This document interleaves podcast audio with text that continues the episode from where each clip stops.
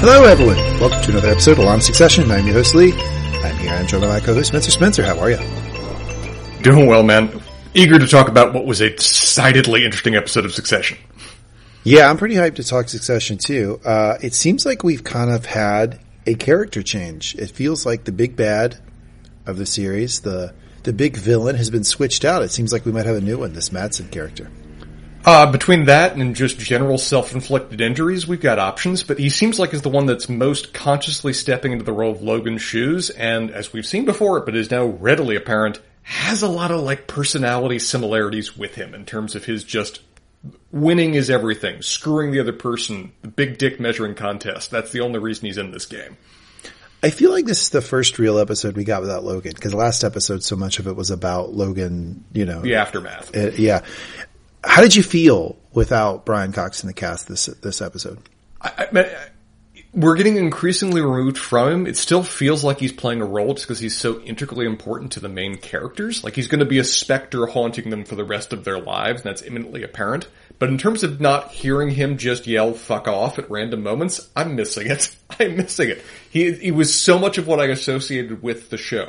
He's so much of what I was looking forward to each week. He was the central, in my mind, icon of the show. The, the Ned Stark, if you were, of season one or whatever else. It is. I appreciate that we're that we they didn't go forward with the decision of having him die in season one. They're now dying. Yeah, that the wouldn't plan. It wouldn't have been all the same show.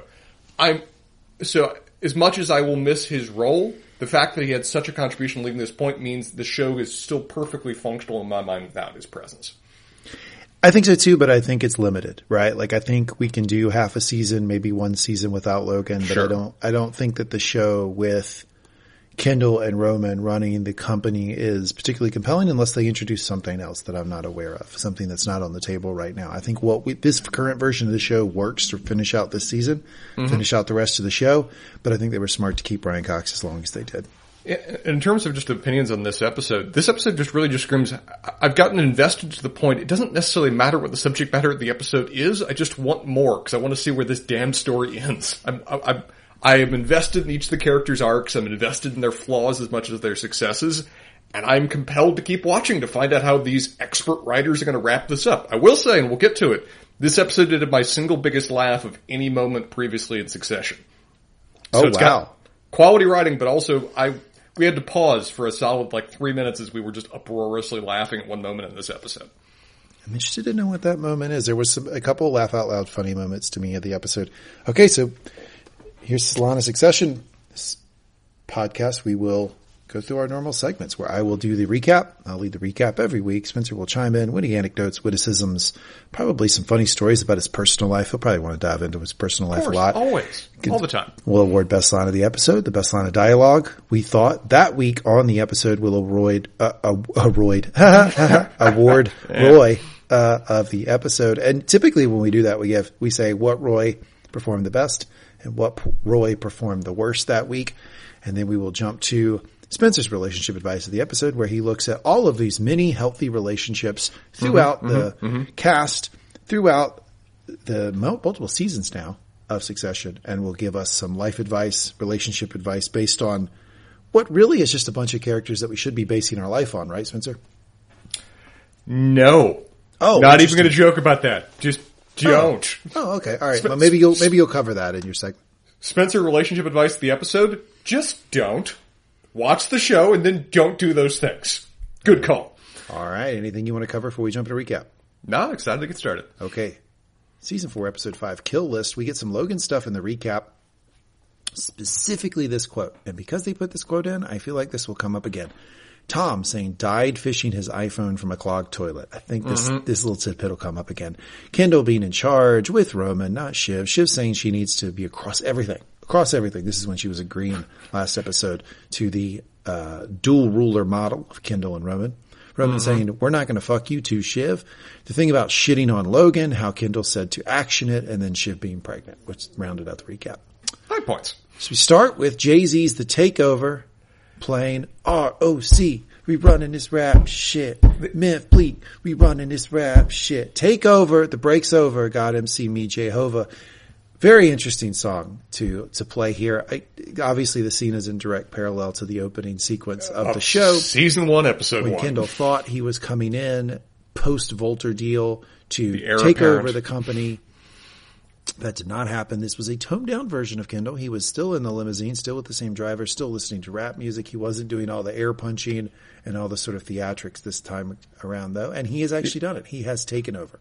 He is, and he, we're seeing him fall back into the kind of the mindset, or even at least like the vocabulary of a bit of the business bro. But you're right; it's a bit muted from where he was in like season one. They're pl- they plainly want us to draw parallels from that point, but this is, though he's in many ways trying to adopt the same mindset again. This is a changed Kendall from that point in time. Yeah, he's he's muted is a good way to put it. He's much more much calmer than he was before. So flashback um, to the very first episode when Kendall did this, and then now we see um, he has actually taken over. He's in the he's in the limo. He gets out, got the sunglasses on. This is business, Kendall. He's going in. Hugo meets him at the door, tells him, "Welcome home." Kind of a hokey quote from Hugo. I gotta say, Hugo Hugo did not have a strong episode. I did not feel Hugo like he had was a doing well. very weak episode. I mean, it was hilarious. The actor is doing great with respect to the role, and I like seeing more time with him.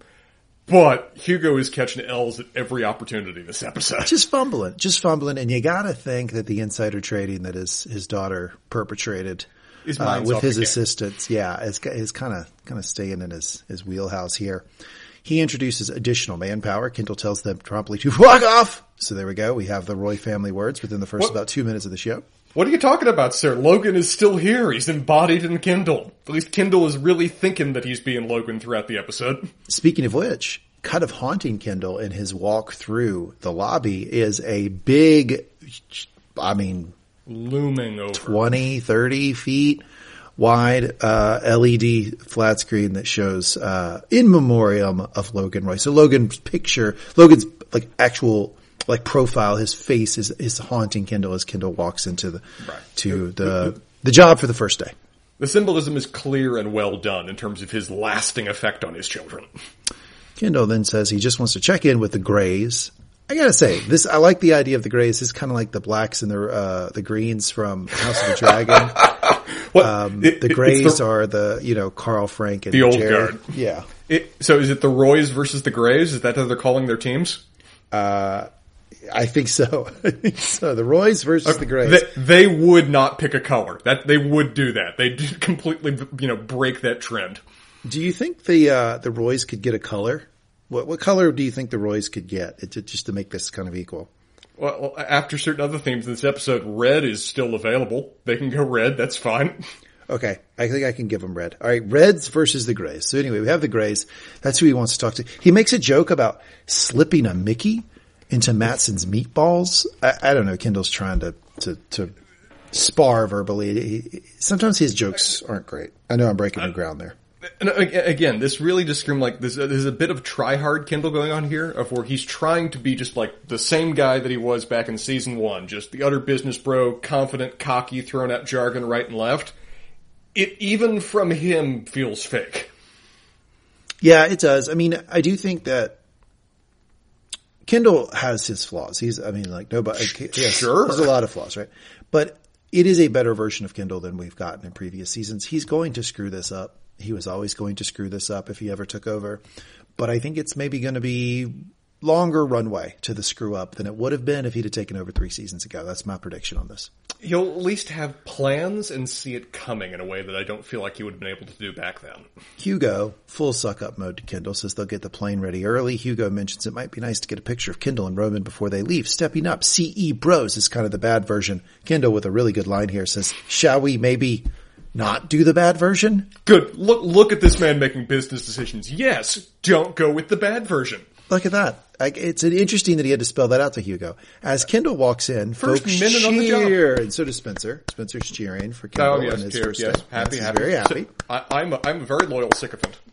What a difference a death makes, right? Because just last season, Kendall was being asked to leave the premises, um, and now he's being cheered upon entering as the as the conquering hero, the returner, as uh, as Caesar coming back to Rome. That's what it is. Indeed, in triumph. I, I do find it really interesting though that everyone is cheering him while Roman's already here and been here a while. Yeah. Roman tells him he has a knack for theatrics, shakes, shakes Kendall's hand. They hug. Kendall asks him if he got any sleep. Roman references the condolence assistance. Uh, did, did you get your condolence assistance? Kendall asks if the old guard was loading them up with listening devices. He says this with Roman's folks in the room to hear that. This, this is interesting. I'm presuming they're being accurate. That the, all of the extra, you know, staff that they've been provided are by direct direction of the old guard. This isn't something that they elected to or is just ne- necessarily natural. The old guard is trying to load them up with people. And that could be these are moles, you know, these fox in the hen house type of thing. Or it could be that, you know, Jerry, Frank, and Carl have very little faith in either one of them and think, oh man, we need to give them as many resources as possible. That also could be very true. I'm very heavily leaning towards that one based on what else was seen in the episode. The old guard do not trust these two at all whatsoever, particularly unsupervised, and they are trying to add in as many fail safes as possible. Roman got there early. Shout out Roman. He says he's getting briefed. Hey, it, it, shows. Roman's always been the hard worker. Whatever else you want to say about the guy, he is the one that's one to put in the legwork. Well, it kind of goes back and forth, right? Because we did have that Him moment. and Kendall, yeah. We did have that moment with the Vaulter deal where Kendall really did actually dig into financials and do technical work, which we've never seen any of the three kids actually do, any sort of technical work. Um, so I don't know, it kind of goes back and forth. Um, Kendall doesn't seem to think they need Shiv in this conversation. That's a big shocker, right? I'm sure you were shocked to, to know that Kendall, Kendall wasn't super excited about asking Shiv to join. We've lasted one day. One day, promise on their dad's corpse. Their deal has lasted one day. Well, Roman's trying to keep up his part of it because he asked Bastion Roman's always trying. to go get Shiv. Kendall asked for the short range top lines. There's a boy. There's a lot of cringy fucking bro speak Again, from Kendall this whole episode. Business bro Kendall has returned to at least some degree. Apparently, they are doing a movie called Calypsotron. Now, I'd like to share something with our audience. Please. Um, Spencer and I are friends from college. We have a group of, of friends from college that we all get together. We call we call each other the, the, the Mangum Group. That's why this is called Mangum Talks Podcast Network. Every New Year's we get together. This is our big thing. I have taken to bringing the worst fucking movie I can find to New Year's every year. This last year, I brought an especially terrible movie um, that, Ter- that that Spencer watched all the way through. Uh, Jesus I was the only the one. highway. Every, it, it, it was, it, it, I assumed when you put it on, it would be like some actual 1970s, like, you know, No. B film, whatever else, C film. No, it's an homage to that category of film done recently. And I was the only one of our entire group that on principle made it through it. including me. Uh, it was called Jesus Take Me the Way to the Highway. Bad, the worst movie I could find. Um, it's called Absurdist, which is apparently a type of movie now where you just make the worst possible movie you can make and call it absurdist. Everybody goes, critics call it "Oh, art." That's brilliant. I think I'm bringing Calypsotron next next New Year's. This movie Ah. sounds dreadful. If HBO doesn't make this for that exact purpose, to just have absurdist, you know, media out there somewhere, they are leaving money on the table. I need to see this film. I need to see Calypsotron. The first two hours, robot sleeping in a cave. Ooh, that's tough. I'm in. I'm in. I can make this work. Well, apparently, before we're going to get Calypsotron, the final cut, it's sort of blowing up. Reshoot, panicky vibe. Second producer signed off on leaving, citing mental collapse slash overload. Not good. Kendall says they're okay. They're okay. They're okay. Uh, yeah, we'll pay for it. We're balls deep already. Roman agrees. And in, in the way that I like to negotiate contracts, vows to say no a lot and shout before he eventually says yes. That is a business negotiating philosophy right there.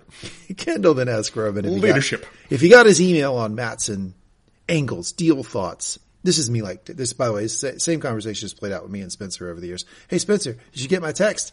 Spencer says, which one? You sent several. It's absolutely spot on. I think you've literally said at one point, ignore prior emails. That's like the last one text. you said. Yeah, that's it. And Kendall explains the last one said ignore previous emails. So Kendall, while Kendall may not have been in the office, he certainly was up banging away on the keyboard all night, sending Roman every damn thought in his head. Roman says, yeah, thanks for putting me through all that, which is pretty funny. I enjoyed your journey. He then dismisses the team. You can all fuck off! Roy House words. Roman tells Hugo not to talk to his team. Kendall asks Roman if they can talk on the plane. Then some of the Elder Guard comes in. Roman calls it the March of the Emperor Penguins. It works. I'm with you. Carl tells Kendall congrats. Nothing to elaborate, but Roman asks them if they are re-interviewing for their jobs, which is pretty funny. kind of they all are throughout the episode. Anyone that doesn't have a Roy on their name is trying to justify their existence to some degree or category over the course of this episode. Right, but the only one really re-interviewing to them is Tom. Everyone else thinks thinks they're re-interviewing to the Matsson crew. Or, like Carl and Frank and just assume they're gone and are just looking forward to retirement. Jerry says no, but they're there to check in. Pre-Norway, Roman says they did the check-in on the board call and the follow-up call, and with your 33,000 emails, hey, I got something to say to the whole, whole, everybody in succession. Can I, can I Tell just say something? Please. Roman doesn't like emails, okay?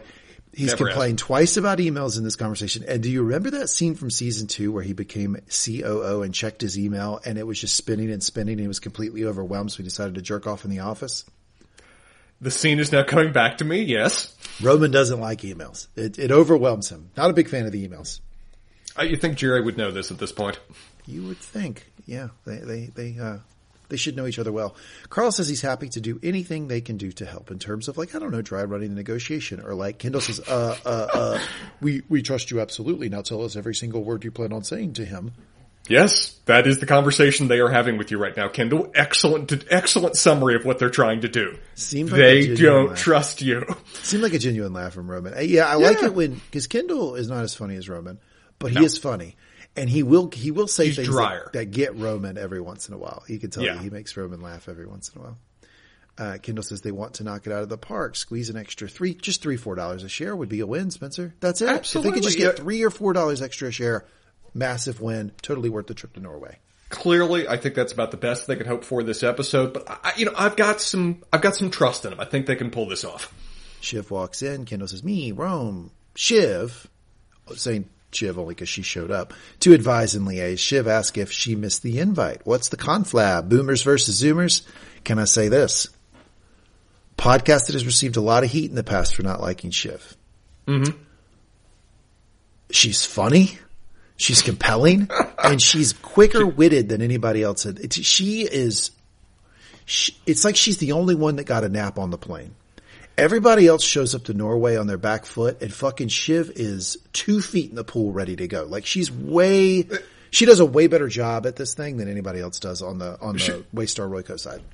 Shiv's problem has never been that she was smart. She's always been the smartest of the main, of, not not even the main, all of the Roy, all of the immediate, you know, Ro- her peer level of Roys. The issue is that she, knowing that, gets in her own way in the future and thinks, and you know, assumes that she's always in control of the situation. She unquestionably wins this episode. Stands to see whether she's going to screw herself later with respect to just gloating on that fact. Well, she's playing all sides, which can be a very dangerous move, but she, she's the only one that doesn't seem back-footed this whole time. Like, and I'm not even just Behind talking about ball, Kendall yeah. and Roman, like the, you know, the, the comms team that was down, you know, at the brunch, the old grays. I mean, everybody in this episode seems like they're struggling to keep up with the Matsson crew except for her. She, everybody else is worried about what they can lose. She's the only one that's go, looking into this. What can I gain? And so she actually gains somebody while everybody else just barely even holds on. It's a great way of putting it. I agree with that. She's not, she's not scared to, she's not going into it scared to lose something. So therefore she's a little bit more freed up. Uh, but I also just think her, her like, her strengths were on display. Like, if I say, like, if Shiv has one, if one strength that is just unassailable, it's that she's quick witted. Like, and that, and she put, she allowed that to work for her to ingratiate herself to Matsson.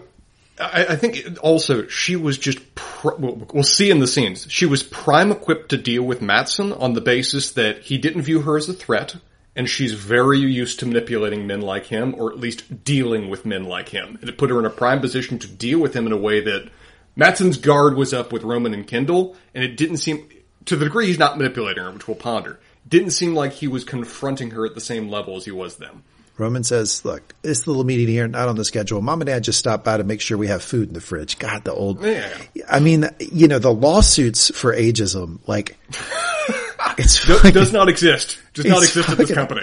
It's unbelievable. You really can't be ageist to people. They can sue you. Like, it's unbelievable how quickly they are willing to be ageist to them. Like, they, the jokes are just flowing. Roman says that Matsson is saying not to freak out, not freak out. Frank comes in and says they've all been requested in Norway, bunch of EVPs, division heads, etc. I want to make this point. They have been requested to send all these people. Matsson Yes. asked them, send your division heads, send the department heads, the whole kit and caboodle. He actually sent a list of names. Please send all of, the please send all of these people. Important later when he starts going, why the fuck did you send all these people?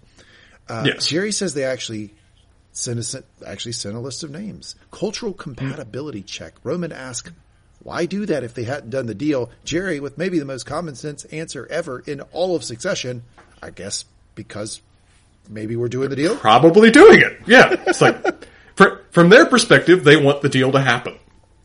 Let's see if we can make that work. Why do this if we haven't done the deal yet? Maybe because we're doing the deal? Thank you. Huh. It- it- Jerry gets paid big bucks for that kind of wisdom. Frank says it's positive. Shiv, yeah, or invite everyone so he doesn't have to deal with the B-roll brothers. Did you catch the looks that Roman and Kendall gave specifically? So Roman gave a, ah, I kind of wish you wouldn't say stuff like that. A all shucks sort of look. Undermine us in front of the, the Greys. Kendall took off the Cyclops glasses and just bore daggers right into her when she said that. Again, Kendall is viewing himself as his father's successor, and that kind of mocking is something he does not think that Logan would have tolerated, and so he ain't gonna either. So that's probably an element of it, right? He's trying to play the, he's playing, trying to play the, he's Scooby Dooing, right? He's putting the Logan mask on. Yeah. But I also like just think um Kendall himself just doesn't like this from from Shiv. He never has. He never is like the, the when she marginalizes him and, and talks down to him, calls him the bro, the this that bro or whatever. He's always punched back with her. Do you think he's also begrudging her a bit for the whole underlined versus crossed out thing from last episode? Is that That'll- maybe that- driving a little bit of what he's doing? Is he still breathing? yes, I think he's still alive. Then for the rest of his fucking life, he's going to begrudge her that. I think. I think you were right on that when you said he will haunt- always be angry about that. He will haunt her after death. If he can find a means of maintaining connection to this mortal coil, he will haunt her. Yeah. So Shiv asked if she can see the note that had come from Matsson. Shiv sees that Frank didn't send it to her. Frank had sent it out, but he didn't send it to Shiv. Shiv is noticing these little slights and she's absolutely right to notice them. And right, and right to start calling them out now. These Yes. are in the category of these will bi- these will build unless you get you know fix these early. The deal was I'm across everything. That doesn't mean leave me out of fucking group emails, Frank. I mean, come on. Uh, It- it- Kendall kicks around the idea of saying no to having all these fucking people come. Jerry says, in the interest of doing the deal we all want, I love how, I love how she speaks. In interest of doing the deal that we all want, Yeah. maybe we should play ball. Kendall says yes, and that seems to be a final yes. Did you notice that? That it was Kendall who gave the final yes on who should go. with, with no other discussion from anybody else. It's not like he's, you know, nodding to his siblings from all degree. Everyone looks at Kendall. Kendall says yes. Discussion done. Yeah, he is sort of Alfie in here. And then opening sequence. Mm-hmm. Did you notice uh, the chyron has changed? There was a What it of- to now? There's a, all it all it is. The only thing we got on any chyron this whole opening sequence was America decides. So we're right up next to the election. I- interesting. So th- th- that is fun. Of where it's actually, you know, in, in some ways, in the moment where, where the chyron would be. 'Cause we're only like days before the election in, in the show, right? Right. Yeah. And you know how this country gets days before a presidential election. It's like I don't think anybody Uh, sleeps. We're all tense. jacked up. Yeah. I'm getting I'm getting nine, 912 texts a day from Lee on the discussion of election theories and monitoring every t- every election up and down the ballot. 380 million people on cocaine for four days is what it, basically what it is. Feels like. Then we see Greg running over to Tom. Sir, sir, wow, whirlwind, huh? He asked why Norway, not Sweden. Tom, Norway, Sweden, what's the difference? They're all descendants of the same rapist. Does, does Tom have a thing against Vikings? Because he was also mocking Vikings with Logan too. Now, see, Spencer, the, the Vikings were actually Danes and they came over to England and they, they, they fought the, the people of Wessex and Northumbria and Mercia. I am so glad you watched The Last Kingdom. It has been so entertaining to see all the knowledge you have now on this Did subject. you know all that? Cause I, I, do. I, I, I, I was familiar, yes. Oh, okay, cool. Tom greets the communications team. Greg says he's excited to get a feel for the hotties, Arctic foxes, uh, bit of tell me. Norwegian wood. Greg always exists in a certain stage of awkward. Do you feel like over the last two or three episodes that someone's just grabbed that dial and just cranked it up a little bit? Greg does the best when he's comfortable. You notice that the, when he got a job where he felt like he had some level of stability, Kendall had given him a place. You mm-hmm. notice he had like people over and he was like having dinner parties and he was like establishing himself a little bit. But when he feels like he's kind of like his role is perilous, Unstable. here's floating. the thing. Yeah, here's the thing. Greg is administrative. He's not sales Oh, sure, yes. because when he feels like he's having to like, you know, fight for his bread, he's a fucking disaster. Like, cause I think he feels uncomfortable now. So everything out of his mouth is, uh, it's so good to be part of the family. Look at me with an integral role in our team. Quad squad. Mm-hmm. Hugo explained. First off, Tom tells him to show some respect, which I, I would say, I, I'd say, Tom, that was probably, uh, that's all me. I, I said something stupid there, but I don't ever want to hear show some respect from you ever about anything. Hot kettle, You sir. got it? Hugo explains it's not a trip to the Guggenheim. It's musical electric chairs. Again, Hugo, calm down. I know you're afraid you're going to lose everything in this episode. You're going to lose it because you can't stop worrying. Tom explained, that's a good point. Yeah, you, you were probably fine, but you're just going to ruin it with your constantly running mouth. Tom explains that this is to see if they like each person after the acquisition. Hugo, find out who they like. Everyone else, welcome to the lime pit. Hugo tells Greg he's on the other plane. He, he couldn't wait to tell Greg that. Greg, you're on the other Yeah. plane. Other plane, Greg. Get Greg- off on that really, Greg. Greg pulls Tom aside and asks him if he's worried. He says, no, with ATN carve out, he isn't worried about Matsson. He's worried about getting whacked by the cast of Bugsy Malone over there. And he, you know, points, to, the, three children. Oh, no, Yeah. it's your Reds. Pointing to the Roys. The Yeah, Reds. point- yeah, the three, the three Reds. Yeah, he's pointing to the Reds. Cut to the plane and Carl and Frank are furiously putting on their compression socks. Shout out I Carl and Frank.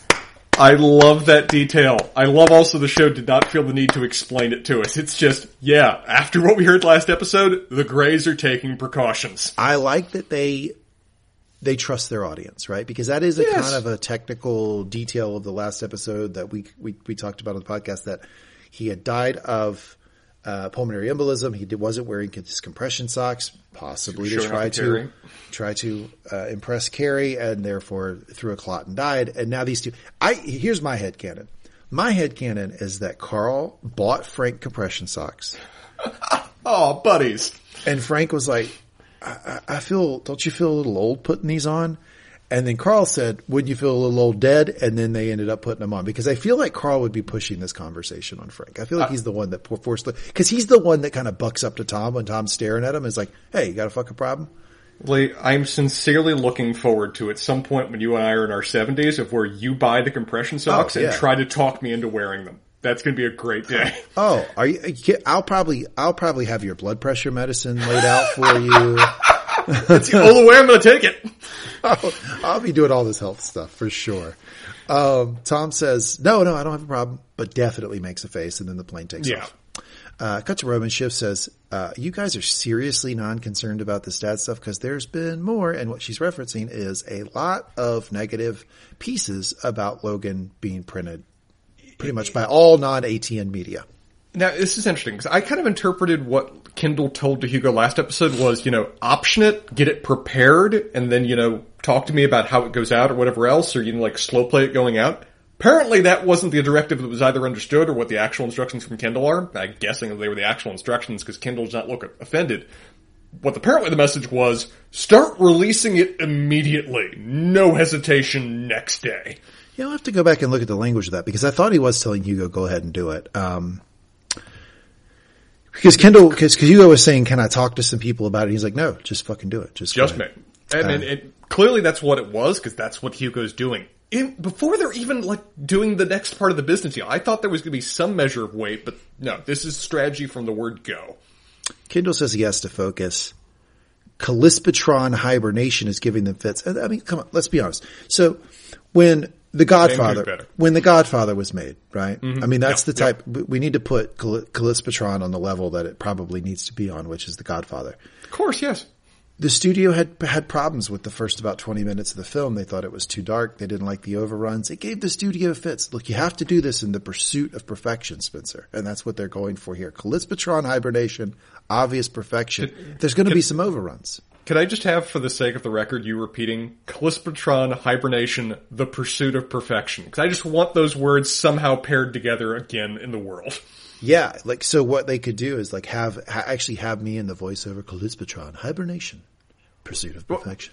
It's going to be like the opening of WoW. There's not going to be any dialogue. They're going to rely on you. They're going to rely on you, maybe as an omnipresent narrator, to fill the void to some degree. We are going to watch a robot sleep in a cave for two hours. I mean, you have to do that. It's, Similarities. It's kind of like the television show where people tell you, "Hey, just get through the first two seasons and then it gets good." That's kind of what Callispatron hibernation is as a movie. I swear, I swear, just watch the first two seasons of Attack on Titan. You'll really like it. Overages, 225 million of sunk cost already. Roman points out there is two weeks reshoots, which is equals $25 million, plus CGI, which probably could range them a few more million dollars. Kendall points out it's a sleepy robot in a cave. He wants to know how that cost a quarter bill. Shiv keeps That's talking. a fair question. It is a fair question. Shiv keeps talking about the disturbing number of pieces that knife Logan and imply that his children, particularly his younger sons, have been covering for him for quite some time. Now, Shiv, I mean, what do you think? Like, so Shiv obviously suspects that this is coming from Kendall and or Roman. How how sure do you think she is? Can you peg a percent sure that you think Kendall that, that Shiv is at this point? Uh, becomes even more sure when Kendall tries to, you know, tell Hugo to punish the people that are doing it. It's like, if, I think she talked, she turned to them 75%. With Kendall does that, we're pushing 90. It's like, you know, we're, we're getting levels of pretty damn sure. If someone is briefing anything against dad, we'll crucify them, okay? Rat fucker Sam, okay? What, do you know the rat fucker Sam thing? Ah, uh, remind me. Uh, I was actually hoping you could remind me that I think that's a, uh, reference from, a Logan thing earlier in the season, earlier in the seasons. Um, it vaguely rings a rings a bell with me. Anyway, hopefully, maybe you can look uh, it up. I will look it up.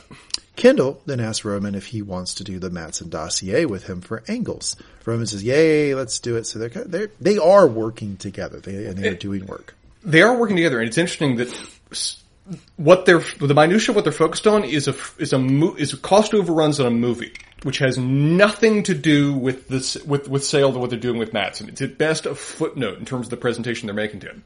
This seems suggestive, though, that they really like the job of uh, they really like being in this chair. They really like managing these various aspects that would not matter towards the sale that much, but would matter in terms of the overall profitability of the company if they were keeping this job beyond the sale. Isn't that interesting? So Ratfucker Sam, he was the um, he was the character that was in charge of the dirty work inside the company. Mm-hmm. It, it remember was his Logan? job to, you know, remember, uh, or, Logan ordered Karolina to give Sam the whistleblower the talk when he was, It- he was talking to Karolina. it's the guy that it's it's the guy that it's in the barrel to use to use another comparison. It's the one that's suffering for everybody else. That's Exactly, that's right. holding the bag once once once the party's over. Right.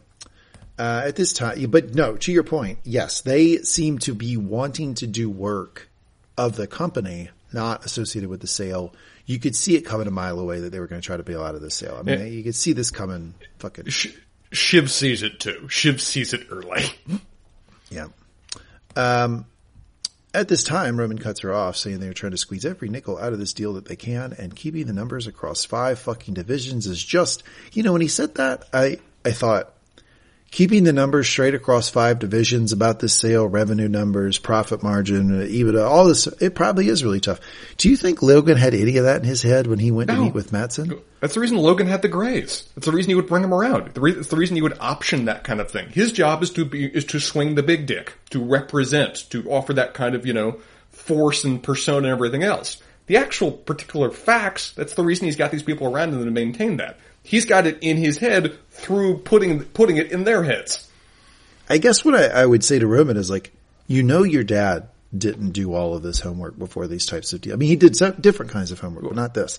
Why do you feel the need to do it? Why can't you option that out to other people? See, Lo- I, I, here's the thing: Logan would be is, was would have been so much better prepared for this than they are, but not by doing the what they're doing. He, would you know, have a team prepared for that purpose, and he would have a strategy prepared in terms of how he would go about this, particularly for Matson, Matsson. which I don't, which I don't think they've got squared at all. He would have a approach for Matsson that he would have planned based on the psychology of the person and everything he's learned about them.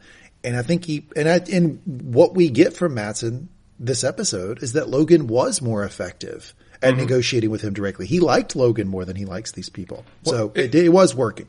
But it's the same criticism that, that we saw Logan offer to Kendall with respect to Vaulter is that you're, how you negotiate this is you, you see that guy right there, you beat that guy. That's what matters. That's your job. That's the big dick contest that he was always telling Kendall that he wasn't capable of. Sometimes it's just about beating the other person. And that's what he would have prepared for for Matsson. And that would have been so much more, I think, successful for these two guys than what they're otherwise offering. Yeah, Roman, you you analyzing, you know, multi fiscal year EBITDA data on one of the divisions is not going to help you negotiate with Matsson. Just let me tell you that. Do you think Matsson cares about that? No, he doesn't give a fuck. Kendall says they are death wrestling with ogres. Shiv, you're reading documents is what you're doing, Ken. I've got in parentheses, Shiv is correct. Yes. Accurately summarized. Look at Yeah. look at look at Shiv and Gerri doing these. Definitely, like as a as a Kendall supporter, that is absolutely something Ken is prone to doing, overstating everything he's doing, dramatizing everything. Yes. Um, Kendall's, very in character. Kendall says one thing. If you want to mention it, we can cut Tom's throat. This is interesting because I, I feel like they're very. They even tell her they're. This is them trying to throw her a bone of sorts. Do you think this is meant to be an honest to God, you're our sibling, we'd do this for you, or you think this is meant to be a distraction? No. Or or both. I think they were. I think they. I don't think they know Shiv that well, and I think that when they heard Shiv say we're getting a divorce, they just made They- the they very adopted the- simple math of oh well she doesn't like Tom anymore. But like we get to watch Shiv in a much more like intimate way than they they get to know her. We know that that doesn't mean she hates Tom. Like it doesn't at all. Far from it. It- As we've often discussed on um, our Ted Lasso podcast, is this them being a Lee in terms of uh, a friend, a, a friend's ex after a breakup? Just Oh, you it might be. It might be, yeah, might- yeah. Because I, I mean, that's Fuck that guy in I- particular? That's probably how I would operate as Shiv's friend. If Shiv told me, like, I'm getting a divorce from Tom, I'd be like, all right, well then Tom can fuck himself. Like, you know, that's kind of how I operate. But like, what we know about Shiv is that her her relationship with Tom lives in the middle. Like, it's when it's real, real good, it's never real good, and when it's real, real bad, it's never real bad. Like, she's always somewhere in the middle with this guy, and it's very clear to me in this conversation she doesn't like the idea of firing him for no reason at all. Matter of fact, she was kind of appalled by it. It's interesting too. It seems like she's drawn to him at either her lowest or her best, and for very different reasons. Like we know that they originally got together when she was at like possibly the lowest, Lowest. point in her life. Yeah. We also see her the times that she seems to be drawn to him or flirt with him the most is when she feels the most empowered. So it's an interesting kind of range of when she's you know dr- orbiting back around Tom to some degree. What would have maybe made some sense? Uh, I know it's sort of a crazy thing to suggest to Kendall and Roman is to like sit her down and say like, how are you doing with Tom? Like, are you okay? Like, can we talk about it? Like, like No, she's no, not shared no. any of that stuff. They're just like, hey, we could just fire him for no reason. And to Shiv's credit, Shiv goes, well, what, what job is he doing? Is he doing a good job? And they're like, yeah, he's doing a fine job. And she's like, okay, then don't Then fire keep him. It's pretty Yeah. fucking simple. now we, we we talked about this like an episode or two ago. The mo- the day of the Logan's death was the only time we'd see these siblings close and supporting each other. That was it. The emotional connection lived and died based on their father's passing. well, you know, Kendall and Roman are pretty tight this episode, I feel like. Yes, yes. Well, we're, we'll get to a key scene with respect to it. Yes, and also a profound no, because I feel like to a certain degree, Kendall is also starting to treat Roman. Well, he's already doing this previously, but we see it highlighted here. He was treating Roman the same way like a Logan would treat a Roman in terms of just kind of browbeating him where you want to go. Well, anyway, Shiv bails out of this conversation after telling them maybe you shouldn't fire the guy who's not doing a bad job, you know, um, by saying, "Hey, I got investor calls. I got to, I got to go jump on these." So anyway, and then she turns a corner and she sees Tom right there. I'm sure she had the thought maybe he heard us, maybe he didn't. Uh, she gives him a very, very, very strange look. She gives him, and he doesn't. When she leaves, Tom has a very perplexed look on his face too. In the background, Hugo is saying, "This is something you catch with the subtitles. You know, sometimes it is funnier with subtitles. Sometimes it is." Always listen with subtitles. sometimes funnier with subtitles. Thank you, Ken.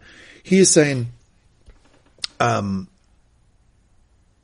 I happen to think we're being acquired by a high caliber organization. Karolina says that's coming out. Hugo goes on. I don't know, guys. I would say there's a lot to admire. Karolina that says, did you see their deputy of comms is a ski jumper, Poke, poke, ex winter poke. Olympian? I, I enjoy these two work together consistently. It all, it seems like the most of their social interactions though was them actively trying to butt heads and hurt and you know poke each other. I don't think we've seen Karolina and Hugo say a nice word in like a season and a half to each other. Yeah, I mean, like one of the, I think one of the worst atmospheres you can set in a, a professional organization, my humble opinion, Yeah. is this crabs over barrel, crabs in a barrel thing. That Yeah. I have to, I, that there's only one slice gotta of pie, eat- eat everybody out and you have to beat. Yeah, it's the, it's the the stories you hear of law school students ripping pages out of books because because there's only number one number one in the class, right? Because Yes. you've written out when you rank everybody in the class, there's only one number one in the class, so they do shit. I like can't succeed if anybody else gets close. Right. Unfortunately, I think that's the type of organization they're working in to the extent that I think Karolina even feels like she's got to ensure that someone reporting to her doesn't take her job eventually. So she constantly sort of kicks down at Hugo. Um, because I think that's the type of organization they, they live in. I think that's a great call because Karolina, I think we've, we've talked about her over the last couple episodes, is like the professional rock that everyone just relies on about, yeah, she's kind of the ones that's making this whole thing run. And she's not immune to the atmosphere that Logan created in this company. No, I mean, I think you called it right early in the season and you, you, you helped educate me on this.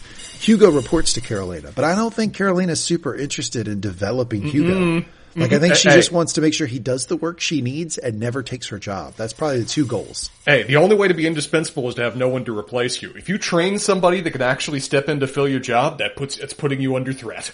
Yeah. Unless you live in a healthy organization. But, uh, Karolina says they have Who full, does that? Fulbrights coming out of their ass. NASDAQ master race. That's Oh, so God. Mm-hmm. funny. That's a funny line. That's a Logan line.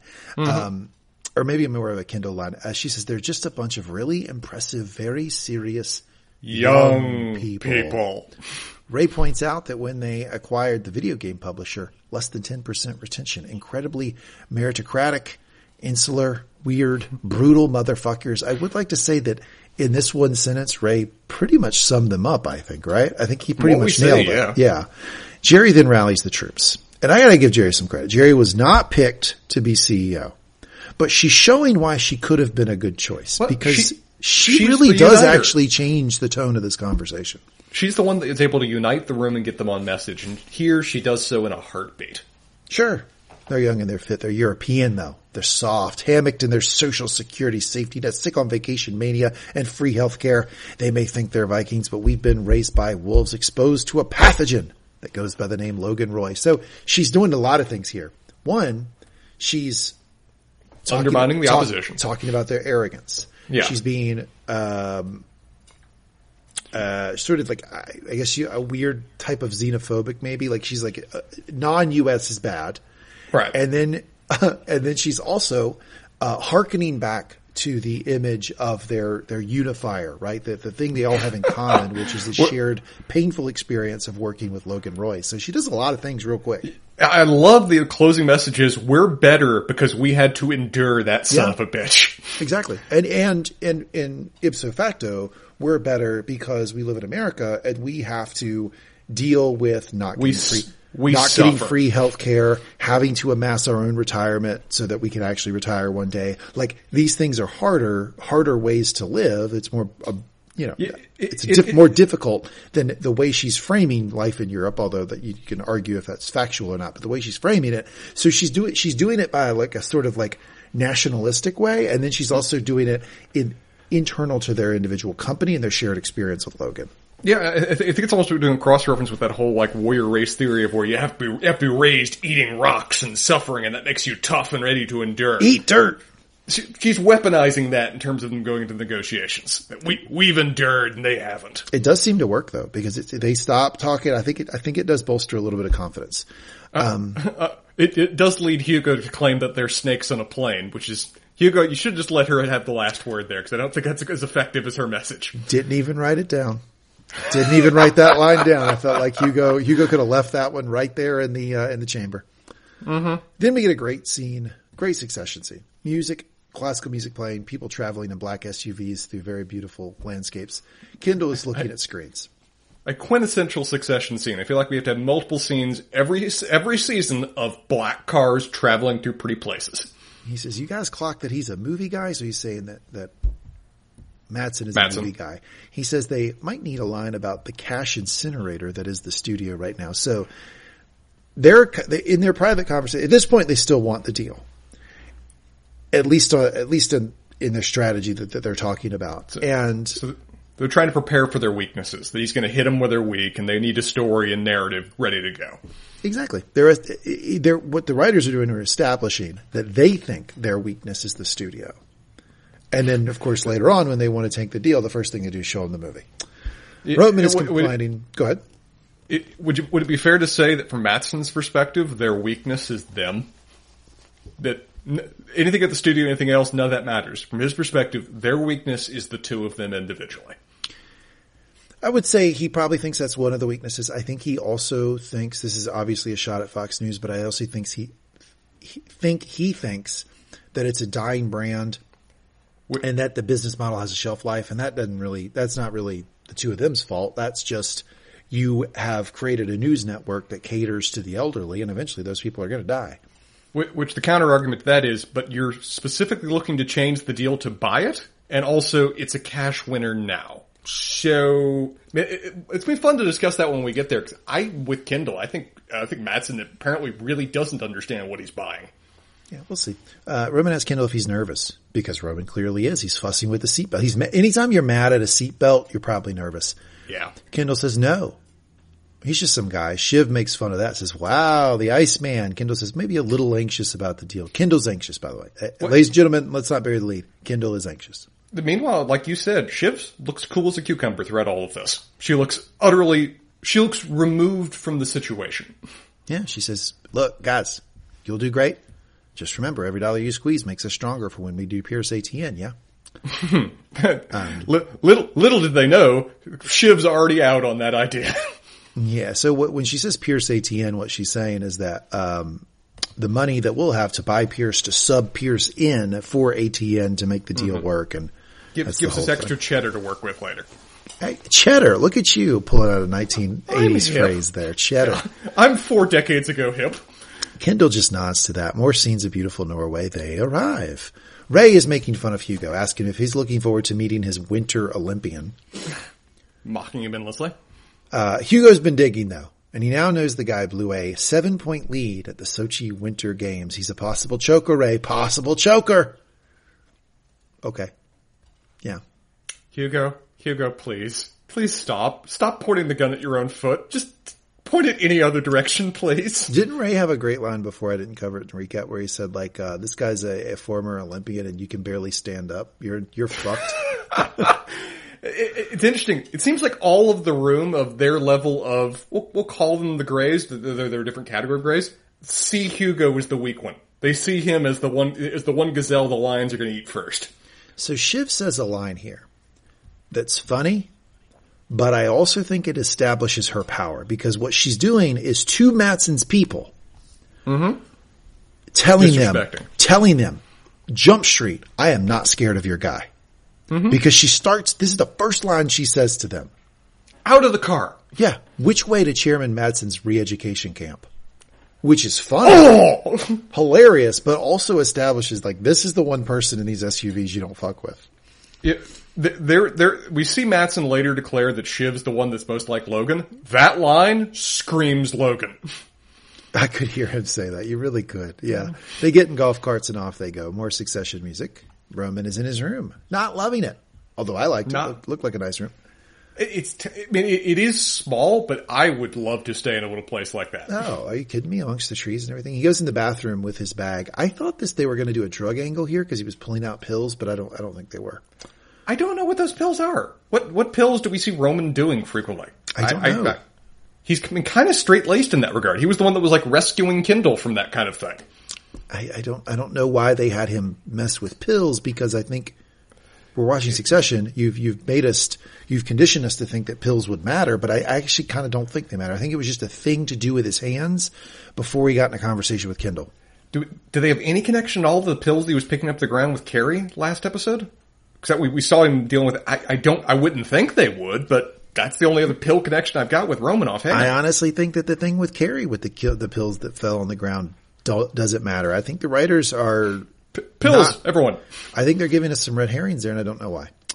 Um, anyway, maybe I'm wrong. Maybe that'll come in. But anyway, What- Roman calls Kendall. What What do you think of the glass effect, by the way, where it's kind of like hanging off the side of a cliff? Would that mess with you to a certain degree? Probably not. It's like a glass box on the outer wall, even like going underneath your feet. It looked like to a certain degree. Well, if it was under my feet, I probably would, would not like that too much. But no, I don't think it would mess with me from a heights perspective because you're not, you're not moving. You're sort of established Right. just like in one spot. Now when they're doing the fucking ski lift back and forth to the one top, Yeah, yeah, yeah. I don't think I'd like that very much. Um, immediately Kendall, people wonder, they're like, Lee, why do you constantly say you like Kendall? It's for little moments like this. Kendall's mad he got mud on his sneakers. And guess what, guys? I would be pissed. I turned to Bridget when we got to that line and said, Lee's gonna have an opinion there. I would like also be. I would be too because like look, a, a trip like that where you, you kind of he's been in a flight for a long time. He Mm-hmm. probably wants to be like business casual to a certain extent, and business casual for Kendall and myself is a really nice pair of sneakers. And then he has to Oh, yeah. traipse through the fucking mud. I'd be incensed. I'd be unhappy about this. Uh, he asked Roman, "You like the merch?" Roman jokes that he's going to jerk off over it while staring at Kendall. You little bitch. So Roman's just enjoying himself. He's got like a little spy hole staring at Kendall across the way. Yeah, the, the, they they see each other. Say, "Is that you?" Yeah, of course it's me, the handsome one. So they're kind of joking around. Roman says, "When a bear shits in the woods, it uses one of these." I think. I love, love just how utterly elitist these guys are about, I, what would you imagine if you like, like, if you like wanted to stay at a hotel that had these kind of rooms, what it would cost? I don't even have a frame of reference to In know what that would Norway, in Norway in a private estate retreat kind of shit. six seven hundred bucks a night, maybe if not more. I have no idea. I really don't know, and they're treating it as being You'll never know. utterly beneath them. You'll, no, never, no. you'll never know. That, No, that- that's no. something you'll never. I will price out. rely on pictures of you on your 30th anniversary going to one of those places. Yeah, if you go to Norway, it's like bed and breakfast all the way. Like I, yeah, I found a nice little bed and breakfast. A little Do hostel. they have a Do they have a Motel Six? I am need to a know. hostel. yeah, yeah. Hey, Spencer. So if you ever European travel, let me help you. Um, for them, hostel means Motel Six. So that's the word you Oh, want to okay. learn. I thank you for that language translation. I would have been so lost. Motel Six equals hostel. Uh, Kendall's door opens and he hangs up with Roman. Divisional heads are offered brunch, and the negotiating teams are invited to the top to get in. So this is just briefing Kendall. Does look like a great brunch. I would have been. I, I, I would have fallen for the trap and been down on that brunch real fast.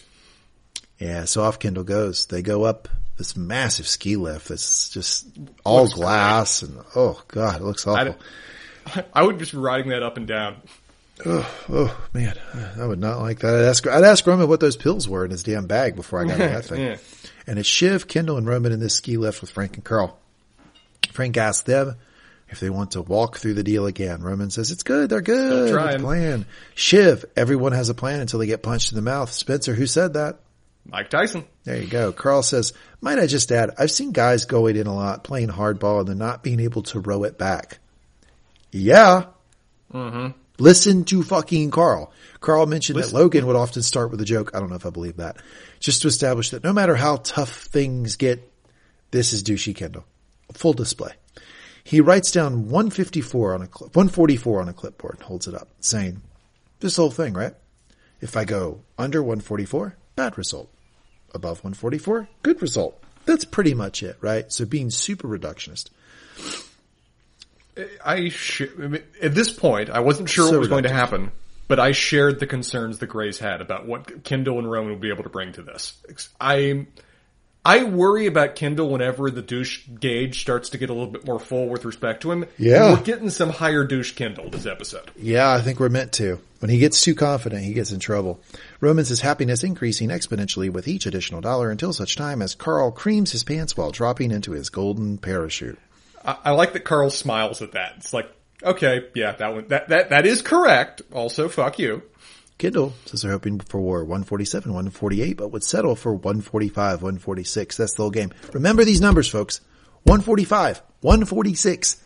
That's a victory to them. Now, keep in mind that those numbers do exclude ATN. There is a bit of an apples and oranges going on, but from the sake of the shareholders, all they're really going to care about is the number at the end of the day. Well, it doesn't include ATN, but it does include Pierce. So there is a media piece to that. So I understand that Pierce that does, it doesn't have an equivalent value to ATN, right? So there is a bit of a boost in price that should happen there, but it's not like just wholesale subtracting ATN because they're dropping Pierce into it. Are they dropping Pierce into it? I was I wasn't sure about that. Yeah, Shiv referenced it earlier where she said Oh, that gives us more money for the Pierce uh, ATN switch. Mer- merger deal thing. yeah, Roman gets a phone call and it's Connor. Connor's not having it. Connor Connor is having a bad day. Con- he's at which- he's at Frankie Campbell's. Con- Connor's the rat fucker of this episode. He's been left holding the bag to manage the funeral with Marcia with Marcia there while everybody else is off in Europe with If- no instructions and every knows everybody's going to second guess him at the end. If there's one constant about Connor is when you give Connor something to do, he takes it seriously. He does and does not have a good time of taking it seriously. He says Marcia's been in and she's talking about putting him in a kilt like a fucking Bay City roller. I got to ask, open casket. What's your opinion? I'm very negative on the open casket. Yeah. I uh I think it's if the family wants it it should be done. I don't think I think if you don't like it then don't look. I think it's pretty simple. I, I, I mean, for me, I would never want an open casket kind of thing arranged for me. I view it as Oh. kind of morbid. If some family likes it, whatever. I, I can choose to experience that however I want. For me, more morbid, yeah, but it, morbid but- and yeah, but if you're dead, you, don't- nobody gives a shit what you want. I It's a- write it- this shit down. They'll have instructions. I will matter. haunt them. Doesn't matter. I think it's I think it's if the family You're gonna be stuffed, aren't you? You're I putting think in a if the family stuffed. needs that for closure. If the family needs it for closure, sure. But I Hmm. I could probably go without it, be honest with you. Okay, mental note. I will put you in a kilt. But as a good Southern guy like I am, I, I'm not as against it as others are. It's a very Southern thing to have the open casket. It is very traditional. This is true. Uh, Kendall's, Kendall just says in the background, can't he just figure it out? Thank you, Kendall. Appreciate me just figuring out our dad's funeral arrangements. Connor clearly hears that. Kendall also says it's drama. It just sounds like drama. Connor says, I heard that. Hey, look, I've got a pretty full plate here, okay? I just had to cancel in a room full of working class whites in Cleveland. So he's still in the middle of his presidential campaign. It, does Kendall Kendall at some point in this conversation doesn't he write like moron on his little whiteboard douche douche meter? He does. It's like Under 144, he writes moron and holds it up and points to it. Now that, I, look, I, I like to support Kendall when I can. That's not defensible. You have left him there to fucking deal with the funeral arrangements for your dad. You know, you know the funeral has a bajillion fucking people there. You go, you fuck off to go do this thing that you, to be honest, Kendall, you and Roman are enjoying. Mm-hmm. And you can't so much as like have a phone call with him. And, and by the way, even if you didn't want to deal with him, maybe just don't call him a moron. How about that?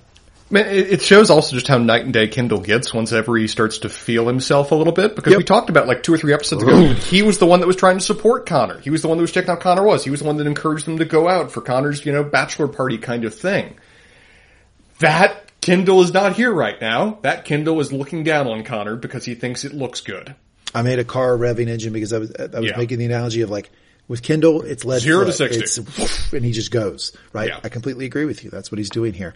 Um, Connor says he's genuinely concerned that Logan will look odd and he'll be blamed. Shiv takes the phone, cuts right to it. I love again. Shiv fucking crushing In this episode. here. She says, "Con, what do you need from us?" Which is the perfect question. And he says, "I just need carte blanche. I just don't want to be blamed later if I do something and you guys don't like it." And Kendall's like, "You got it. You got carte blanche. Go." Send photos or whatever. Roman's like, what the No. fuck? No, No. don't. Roman's like you. Don't send photos. I don't want to see a dead body. Are you crazy? Well, it, it's notable from like the one little vague reference that we get from it later. Seems like Connor did an okay job. I'm sure he From, did. from just what we hear, it seems like the dad, the dad looked fine afterwards. Sure he did. Cut to the brunch and Hugo is asking for a waffle, among other things. Tells Tom it's a serious Scandi spread. You know a scan, what, if somebody, if I told you, Spencer, hey, come on down, uh, from your room to the hotel lobby. We got a Scandi spread here, Scandinavian spread for breakfast. Would you know what that is? I would not know what a Scandinavian breakfast was. I'd be intrigued to find out, and if it's this, I'm in. I would be in in in, a, in, a heartbeat. It's like a real amped up version of the European breakfast with the the the, the deli the deli meats and the marmalades and the bread and the just all the things you pick and sort of play with. That's why he's got a fucking pile high plate. Uh, the Gojo gang uh, walks in. Matsson's gang is still Gojo, right? That's the name of the company, Gojo. It is, yeah. Uh, it- Okay. I, I'm curious your thoughts because Tom kind of says to everybody, "Oh, look at this! They were fattening up. It was a trap." I think he's actually right. I think the big since we never see the Gojo guys eat, I think in some ways this was a bit of a trap to leave them, you know, off put, holding things, sluggish from the food kind of thing. I think everything they do is meant to make the Waystar people feel awkward. Mind games.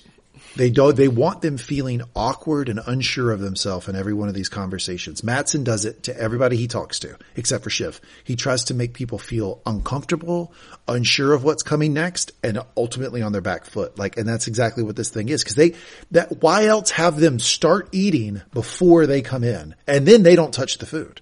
It's really, I, I, this is again, if Gerri had been in charge, this would have been such a different thing. They really should go into this room with the mindset of they're already winning. Matsson wants the deal. He's talking to you about renegotiating for more money. You're already ahead. Own the room. Don't, don't, don't be on the back foot with respect to this.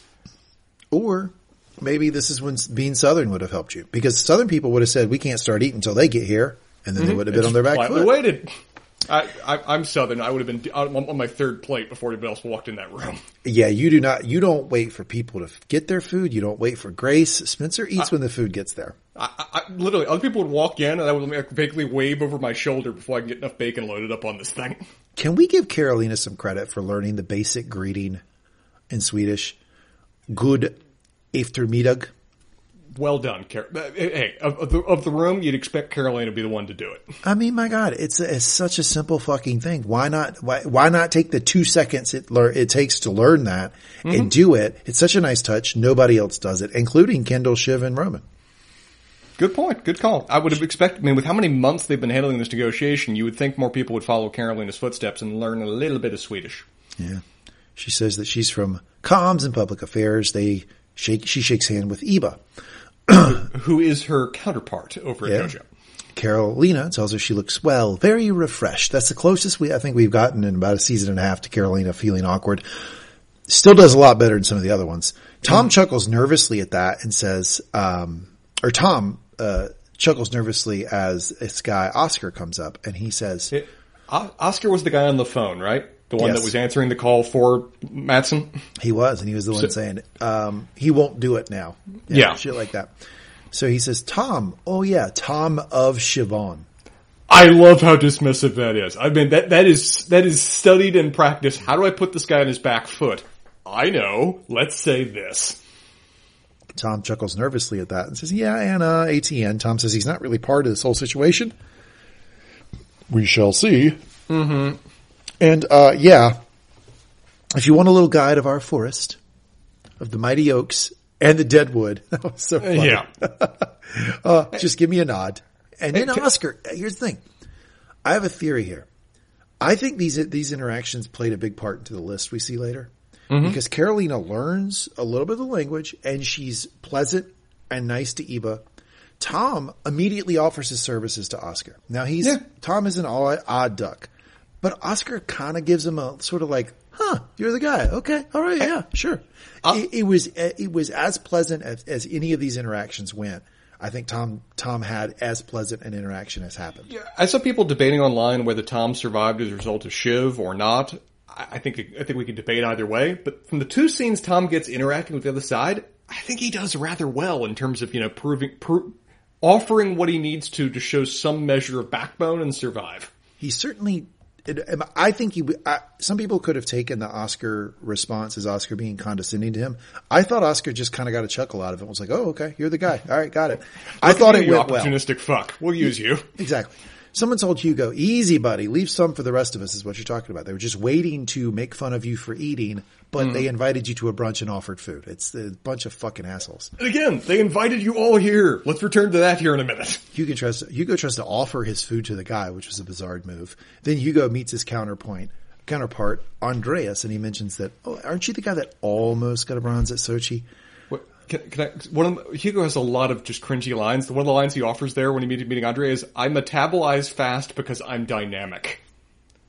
Hugo, what are you doing? You're not bad at your job. Why are you acting like you are? He's so strange. Yeah, and that guy says, yeah, another lifetime ago, which just Uncle Lee out there to the kids.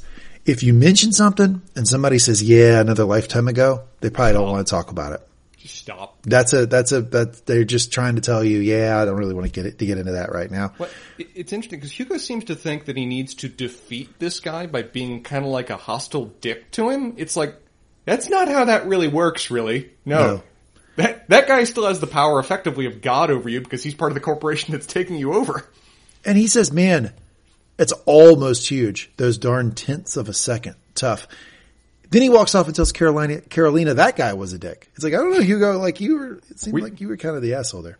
That guy was trying to laugh off you being a dick to him. Kendall walks in, meets Matsson, who immediately starts making fun of the fact they have so many people with them.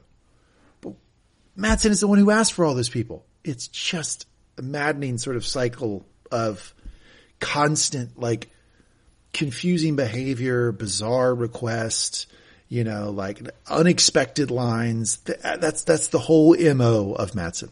Yeah, he even says like, yeah, you brought the whole gang, you've outmaneuvered me. Look at me, just solo here. The guy is uh, constantly do- doing a power trip with respect to them. Yeah. He goes on and on about it. He then looks at Shiv. Uh, not sure what to do here. Am I going to get a lawsuit if I hug you? By the end of the episode, maybe. Yeah, you probably won't get a lawsuit for offering to hug her, but you will for, you know, like offering her cocaine and, you know, a bunch of different euphemisms for having sex with her. Uh, yeah, let's get through those by the time we're done. Whole gang, huh? Outmaneuvered me. I'm solo, baby. Scared to talk to me without the village elders, which I think he's just sort of, you know, darts against a wall or spaghetti against a wall, see what sticks, right? He's poking But- whatever. But this is going to work with Kendall. Because if you say Kendall, hey man, are you scared to like actually be the leader of this organization? The first thing he's going to do is whatever the thing is to prove that he's not scared. Like, Yes. that's going to happen right away. Off his game already. Yeah. Kendall says, we don't want to outmaneuver you, bro. I get the sense that Kendall starts a lot of the bro stuff when he's nervous. He says bro Yes. at the end of sentences when he's nervous. He's trying to connect. He's trying to, you know, establish some measure of rapport so he feels more comfortable. And it has it ever worked with anybody other than Stewie in terms of people we've seen on the show? No, Because it certainly didn't work with Vaulter like the first time we ever saw it, and it Not don't all. work with Matsson at all. not at all. But Kendall did get to fire all those fuckers, so that was nice. Small victories, yes. Kendall tells him, let's talk. Just us. Let's do it. Frank's lean, Frank leans in, but they ignore him. Kendall and Roman go off with him. Shiv says, fuck him and his dude bluff. Mm-hmm. Dude- She dude bluff. she reads the guy quick. Yeah. And her, and her philosophy, I mean, Roman and Roman and Kendall's philosophy is let's try to cater to him, let's try to make sure we don't piss him off, whatever else. Shiv's philosophy is more along the lines of her dad. It's just, I, I know what you're doing, and fuck you for doing it. That- let's yeah. let's get started. Yeah, and you know the, the the the sort of frustrating part about these people is that if Ken if if Shiv had been named CEO and she was going in having to prepare, you could totally see a world where she overdoes it, and she's like. You know, because remember when, when Logan, you know, named her as the heir and she was mm-hmm. just sort of in her own head and over the top. And you, and you could see a world in that situation where Kendall is the sort of bystander who has a lot of insight, is you know, super capable, reads Matsson well, but it's when they get the responsibility, they get in their own head, they get so caught up in it that they just fucking trip over their own foot. As I said, she's succeeding hardest in this episode, at least in part because she has the least to lose. This isn't her game. She's the one without an official title. She's the one that can kind of roam freely as a result, and she weaponizes it well. But this, this version of Shiv, if she can stay in this lane mm-hmm. and not, you know, like take a, None of not, them can. and None not of them like, can. not like get a compliment and then go fucking bizarrely crazy. Yeah. If she can stay in this, she's the one that should be talking to Lucas because she is reading bullshit really well and she's also willing to just tell him to fuck right off. And I think I think in some ways Lucas responds well to that. He's he does he doesn't want to have to deal with this just false Scooby Doo bullshit. He just wants somebody to call him an asshole and give him a number. He's also sexually attracted to her. That Lucas takes helps into a a different lot. He thanks them for coming out. Roman, not like our dad died yesterday, it was a couple days ago. So, so he, here's the thing about Roman. Roman is offended that this guy made them leave during the fucking funeral. Like, he's like, there's these moments with Roman where he's like the only like sliver of normal because like, mm-hmm. they, they should be mad about that. They should be really pissed that this guy is forcing them to have this conversation instead of be at their dad's funeral. But nobody else seems to care except for Roman. No one else even mentions it. If anything, other people tried to silence Roman from mentioning it. So it's a great call that that's a a human family focused connection that we we really only get from Roman kind of at all anymore. And then Matsson does like the thing that I fucking can't stand. When somebody's like struggling with something, when you try to do this sort of like aggrieved Olympics. Like, oh, well, let me tell you a story about my life that's even worse. Let's compete. How the fuck does that help anybody? Oh, well, you're struggling with your grandmother's death. Well, my mom just died, so I know. Who, that doesn't, shut up, basically. And I love that he even doubles down. He talks about, you know, I guess he found his dad dead in a BMW or something along That's those what he lines. says. And then once he finishes that, he then basically asks them, he says, no sorries for Lucas. It's like, let's make it firmly emotionally about me now. No sorries for Lucas. And Kendall's like, yeah, yeah, sorry, sorry, bro, sorry. Most douche, there's competition, but that was the line I deemed most despicable of the whole episode. We've talked about these three kids a lot on this podcast, and they all have things that are okay about them, things that mm-hmm. are really bad about them, strengths, weaknesses, etc. I don't think any of the three is as big a shit as fucking Lucas is. I think Lucas stinks. I don't Pioneers like this guy territory. at all. Like I think he's on, he's in Logan's territory as how bad a person he is. Yeah, and, and and yet I still was in a realm of finding Logan at least oddly compelling. I mean, credit to the actor. He does a killer job with the role, and he's a wonderful actor from a lot of other things. Don't ask me to, remain, to repeat his name. We don't do that on this show. Um, but Skarsgård. it it is the younger Skarsgård. I think you're right. Um, but from uh, while I found Logan compelling and interesting, whatever else, my response to this guy at every point is, "Man, you are an incredible douche." I never leave that emotional response to this guy. Well, I mean, it, it strikes to the, the like fundamental anti-capitalist message of the show, which is basically what they're portraying is the, the people who are super successful in this environment Do are so the, by being are assholes. the, are the, sh- the biggest pieces of shit and they're able to succeed because they don't have a conscience about certain things. Mm-hmm. They're willing to be assholes. Like the three biggest successes we've seen in business in this show are Lucas, Logan, and Sandy. And all three suck. assholes in different, different, But- unique ways. But Lucas might take the cake. He's really fucking bad. Well, it was interesting that Logan didn't even want to be around the guy. That's how much he, even Logan viewed him as just an, an, an irredeemable asshole. And then Roman um, talks to Lucas, kind of like how Spencer talks to me during basketball season. He's like, uh, th- "Congratulations to your kicky ball on getting a win, doing a win." Did you say doing a win? It was He pretty did say th- th- they won a thing. I think something along those lines. Lucas. Lucas cuts right through that and says, "Good dossier on me. You want to know what I have on you?" Then Roman and Kendall both start talking at the same time to kick things off. This is the type of thing that if you would have had a modicum of patience and talked to Carl and Frank about your approach, you could have figured out that both of you planned on talking first.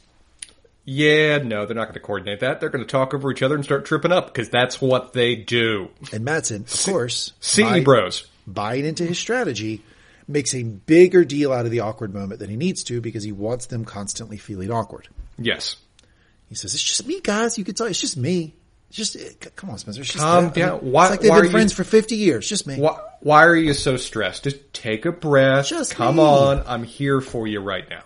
Yeah. What what can't you trust about fucking Lucas Matsson? Kendall asked him, "What the fuck is this?" Th- by the way, sometimes Kendall, I feel like Kendall's real strength would have been as a writer mm-hmm. because he can do he can he can comment on things in such a way that is so brutally honest that makes me super self-conscious like sometimes when he kind of gets into my little Venn diagram like he can cut through bullshit like cuz he says this line he says what the fuck is this place the 50k wedding mill for lawyers daughters bridal shots by the windows oh and it's so effective. Oh. Even Lucas just kind of goes, "Yeah, it's kind of bullshit." It it shuts him up for a minute. 50k wedding mill for lawyers' daughters, bridal shots by the window. He he could be a writer.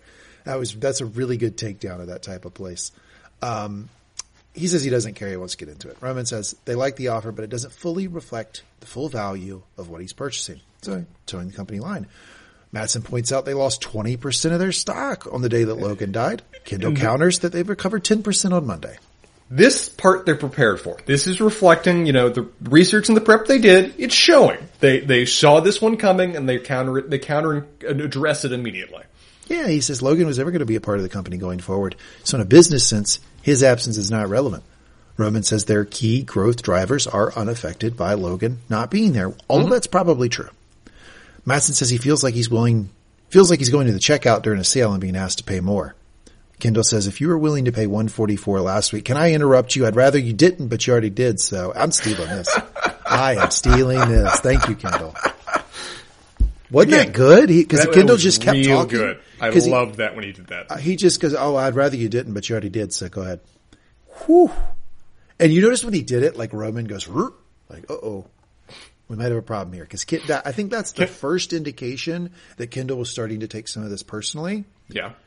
And I think Roman didn't like to see that. I wouldn't have liked to see that if I was Roman. I think he just immediately noticed it. I, again, from a business standpoint, probably not the best thing to say. From us a watching standpoint, loved it. I'm stealing it. Can I interrupt you, Die? Well, you, I'd prefer if you didn't, but you already did. Oh, so good. Lucas then says he wants to buy their entire operation for one single dollar. What'd you take? What'd you make of this joke? What, what the fuck was this?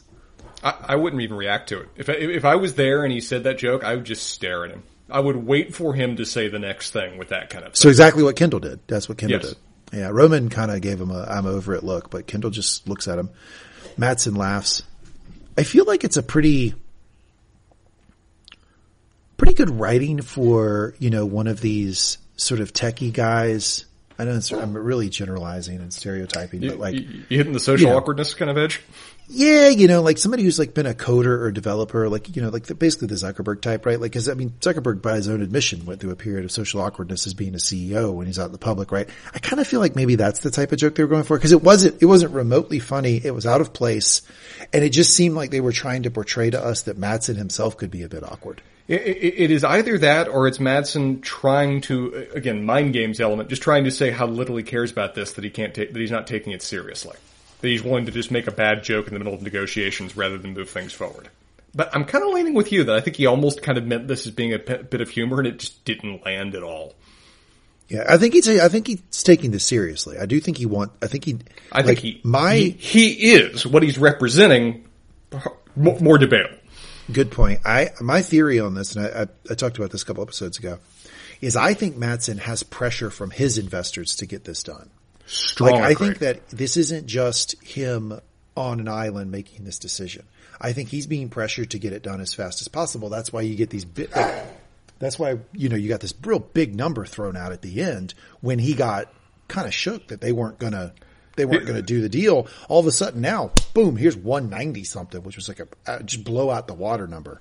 There, there was a mo- there was a couple moments in this episode where I'm straight there with you, where we get Matsson indicating that he's not maybe isn't in control of the situation he's, he'd like to represent that he is, that he is getting a lot of pressure, that he's trying to speed this along as much as possible.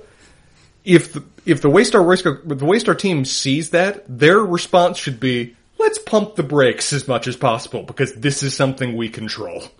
I think that Kendall and Roman basically Accidentally? tripped on, basically tripped on their own ego and fell into the perfect play. Yes. Like I think that they their their their ego got in the way. It caused them to trip and completely go with a strategy they weren't planning on, and it just happened to be the perfect strategy for him. But we'll get to it. It, it, it, very much so. Let's get, we'll, we'll talk about it in that scene. Matsson says he's laughing, kidding. Roman says no. He says, but I do want ATN though. Roman says, no, that's off the table.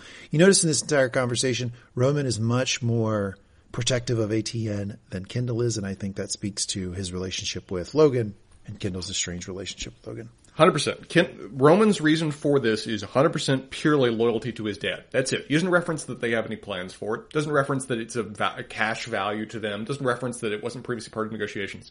His grounding is that's not what dad wanted. He's that is purely just loyalty to his father's vision is the reason that he's offering that. Kendall doesn't say a thing on that regard. So Kendall's fighting on this, but not at all for the reason that Roman is. Yeah, exactly. Matsson tells him, look, you throw an ATN, you can get the sugar you've been looking for. Kendall asks what the price is. Roman sort of pushes back on even asking for the price, but Yeah, it's not part of the discussion. Matt, Matt, Matsson gives it to him anyway. Says 187 per share, 50-50 cash stock. Important thing to point out about the 50-50 cash stock deal is that you are relying on Matsson to continue to have a company that is as valuable at the time of the sale going forward or more valuable as, as, the, as it was at the time of the sale. Otherwise you will lose money on the transaction. So you are, you are somewhat making a bet on Matsson to continue to, you know, run this company in a really positive way. which Kendall wisely focuses on later, is that we're, you know, you have to understand this product. We, our shareholders have to be confident that you can do well with it. Otherwise, we're not getting anything out of this. Well, you, you get the 50% cash, but you, you, You're, you, you're not getting what you, don't- think you're getting. Yeah, you don't get the, you don't get the value, right? Because if I, if I give this to you, you fuck it all up, you tank your stock, then then basically I got fifty cents on the dollar. Right. He says maybe you guys haven't done this before. Ooh, this is tough. But how Talking it usually works. But normally I say something and you guys say something because if you don't say anything, Kendall, can I up, interrupt you for a second to say fuck off? Matsson laughs at that one. That was pretty good. Ken- Kendall's doing pretty well with this conversation. I feel like Roman's kind of just backseating it because I think he got caught entirely off guard about the ATN thing from the start. I, I, don't- I don't, Okay. I don't, I don't think he pondered that to any degree, which he should have, because the dad had to carve that out originally anyway, so it would be obvious that Matsson's going to push on that topic. But I don't think he's emotionally ready to negotiate over his dad's legacy. Yeah, Roman keeps saying it doesn't work for us. And Matsson keeps saying, yes, it does. No, it doesn't. Yes, it does. No, it does. They almost get into like a childish yes, Yeah. Mm-hmm. no, yes, no thing for a little while. Um, Matsson then like trying to read their minds says, you like it, you like it, pointing to Roman. Put into Kendall. And, or no, well, it, uh, he, he was pointing to Kendall when he said that. I don't- I thought, I- he was, I thought he was pointing to Roman when he said they, they, there, there's something in there you like, but regardless, yeah, yeah. he's doing this sort of again. I think the writing is that Matsson is not that great with people because he's like you. You he's doing the thing bad comics do. This guy gets it. Like when you say that when you do Mm-hmm. Work that, you've lost the audience. Like it- that's kind of what he's doing. Anyway, Roman says they're going to take a beat. and He walks out, leaving Matsson in the room. Um, oh, so fucking eager, says Roman to Kendall. Roman Kendall then says, yeah, yeah. So do we say yeah? Kendall says, yeah, we say. So then Roman then explains the offer that Matsson gave them to, To gr- Carl, Gerri, and Frank. And, uh, was Sh- no, Shiv there or Shiv walked away? I don't think Shiv's, Shiv's there at this point. I think you're right. Roman and Kendall are checking in with Frank, Carl, Gerri. Kendall points out that Matsson is being a fucking asshole, but Carl congratulates them. He says, you effectively achieved a bump. You did it. You got the bump we wanted. They- got 43 more doll, you know, more dollars per share. Now it's in, it's wrapping at ATN that wasn't there previously. Shareholders aren't going to care. Shareholders are going to view this as a massive win, even Is at this point. I guess the, the, the fundamental question that I have to ask is, is the difference in value between Pearson and ATN $43 a share, which I, I doubt it is. That, that I- sounds like a lot. I also just strongly doubt that uh, ATN is worth what is that one th- one third of the value of the total company. I'd have No. I would struggle to say that's the case. The guy's have movie studios and parks and they, and then, you know, previously. we knew- cruises. cruises and we knew in episode, season two, Logan did that deal to buy a bunch of the old, old media stuff. So he owns a bunch Yeah. of like local TV markets and newspapers and stuff. So it's, a- it's a big empire, right? Mm-hmm. Uh, Kendall points out that Matsson is being an asshole. Frank says they need to take it to the board. Kendall says they need to run it through. Run the numbers, make sure it works. Kendall is always pumping the brakes on talking to the board. He does not want to talk to the board right now because that can, if, when they take it to the board, he loses power Yeah. before they take it to the board, he is basically him and Roman are the deciders uh, on the deal, right? Mm-hmm. Roman wonders aloud. Um, oh, Roman says, "Hey, do we need to talk to Shiv?" And Roman and Kendall, uh, and off Roman and Kendall go to go find Shiv, who's in the It- woods. it is every time that Rome, it's Roman that suggests, Yes. let's go talk to Shiv. Kendall at no point is the one that initiates that kind of bringing her in. Roman wonders aloud if Matsson even wants ATN or if he's just making them subtract so that he can go low. I, he wanted it originally. The dad had to carve it out. I think he also sees it as just being something to poke them with. I, with Matsson, I don't know whether there's necessarily a difference. From his perspective, winning is whatever makes him happy. I think what Roman is saying is he's he's quoting us a number with ATN. Yeah. because he, his, the theory goes that we'll have to take ATN out and then he can subtract a really big number from that and say, well, if that's the case, That I can only do thing I 130. Yeah, exactly. It, it- it was worth 50 to me, so I'm going to have to knock it even lower. Kendall, who, who actually is breaking through, I think in a really good way here with Roman says, basically who cares about the, all of that? What do we want? Right. Roman says they want to keep ATN, ATN, add in PGN, do Logan's deal. So see, he even he even references adding in PGN. Mm-hmm.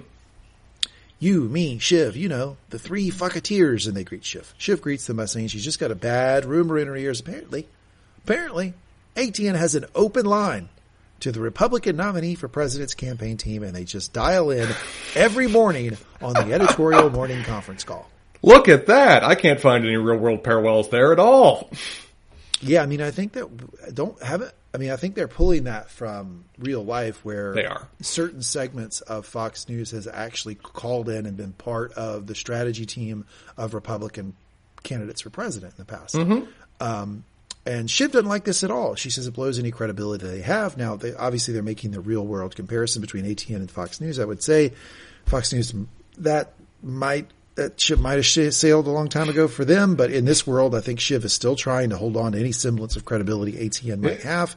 As long as she plans to own it, as long as she plans to be running this, she can't be associated herself with that kind of thing. She's the only one clearly that cares, though. Do you think that either Roman or Kendall knew that ATN was calling in directly to the campaign and working directly with them in this way? I think Kendall probably did. I don't know if Roman did. I don't think he cares. Yeah. I would guess they both knew, but they didn't care.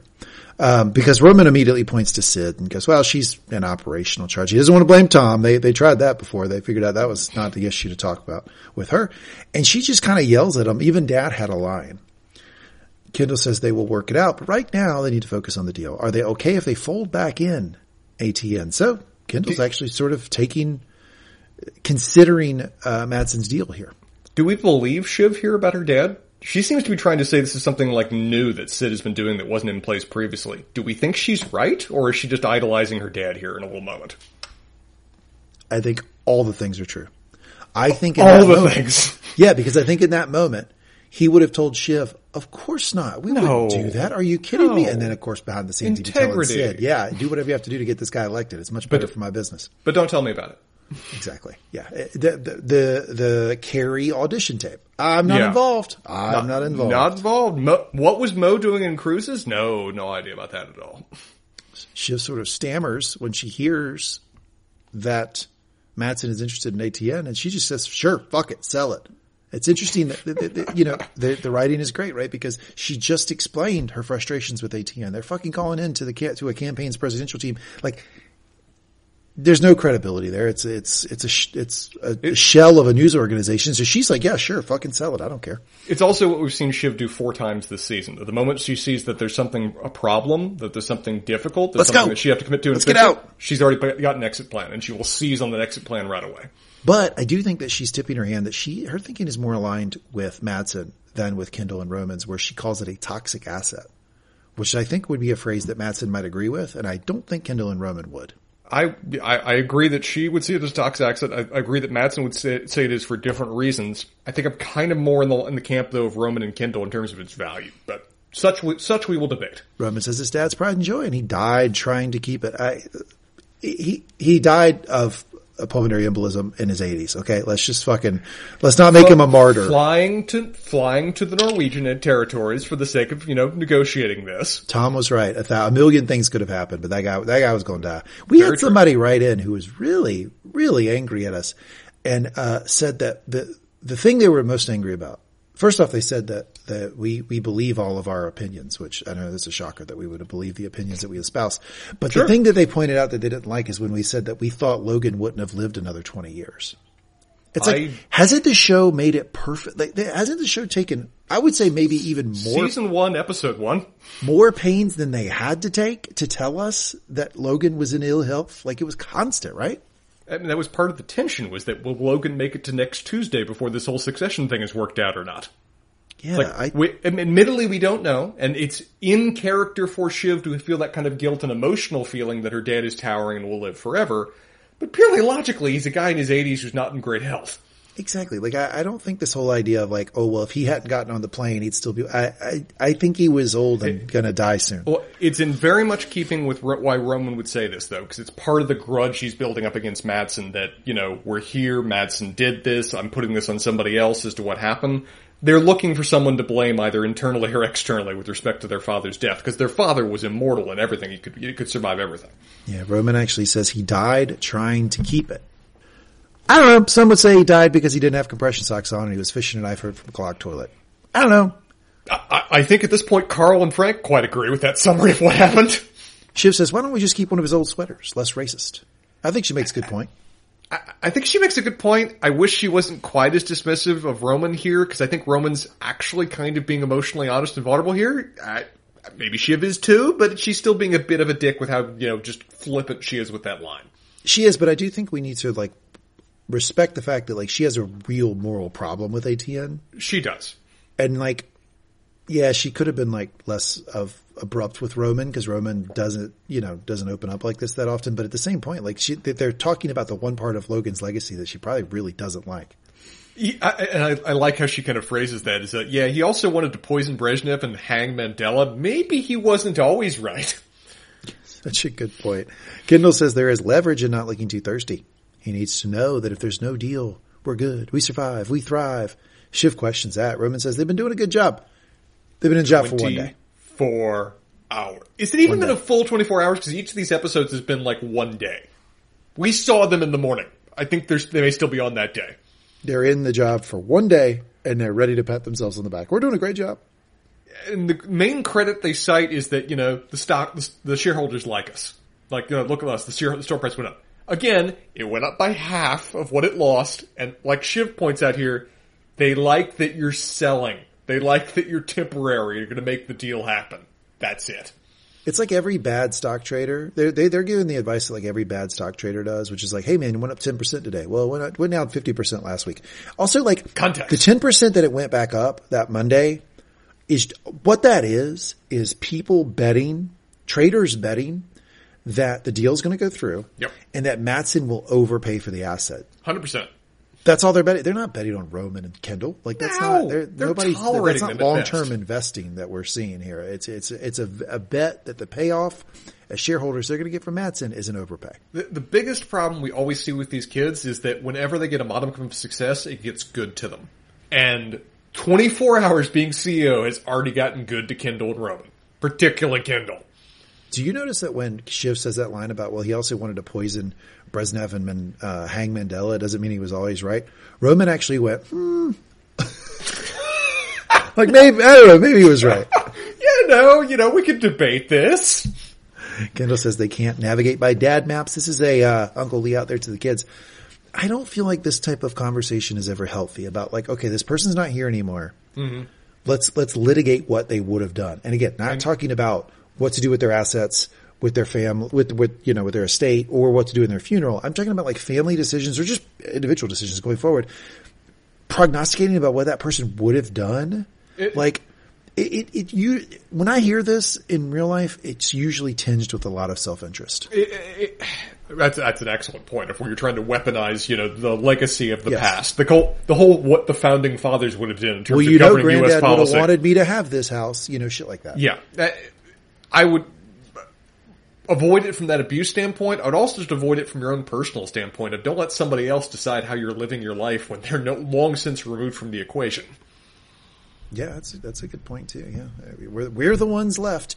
Uh, Shiv says, "I know he isn't here. I have a giant hole in my heart and a 24 hour migraine." That sounds like somebody who's actually grieving. Hmm. a 24 hour migraine. Kendall says they are just saying they don't know what Logan would do. She, Shiv finally has enough of it. Says, "I "Ah, well, fuck it. Just get it done. Get the fucking deal done. I'm done with this." And yeah. she walks off. You excluded me from this. It's your job now. Land the plane. Cut to team building, archery and beer drinking and the like. Our fans seem to like to hear your specifically your personal stories. I have a question for you. Please go on. Is there a type of team building that could be done at work that you would approve of? Everything's now on the board. So think about things you really like LAN parties, fucking RPGs, video no, games, anything. I, is there anything that your employer could do as a team building exercise that you would go, oh, that's cool? Again, almost anything. Here's the fun thing with me. Almost anything will work. It's how you option it. A, don't make it at work and don't make it interfering with the workday. Make it, it's, make it in some way removed from interfering with my process of actually doing my job. You do that, I'm already going to be with you. Make it something that isn't connected to work. Don't have a mid meaning on the subject of team building or values, whatever else. You give me the opportunity to just hang out and do a thing with other people, odds are I'm going to like it.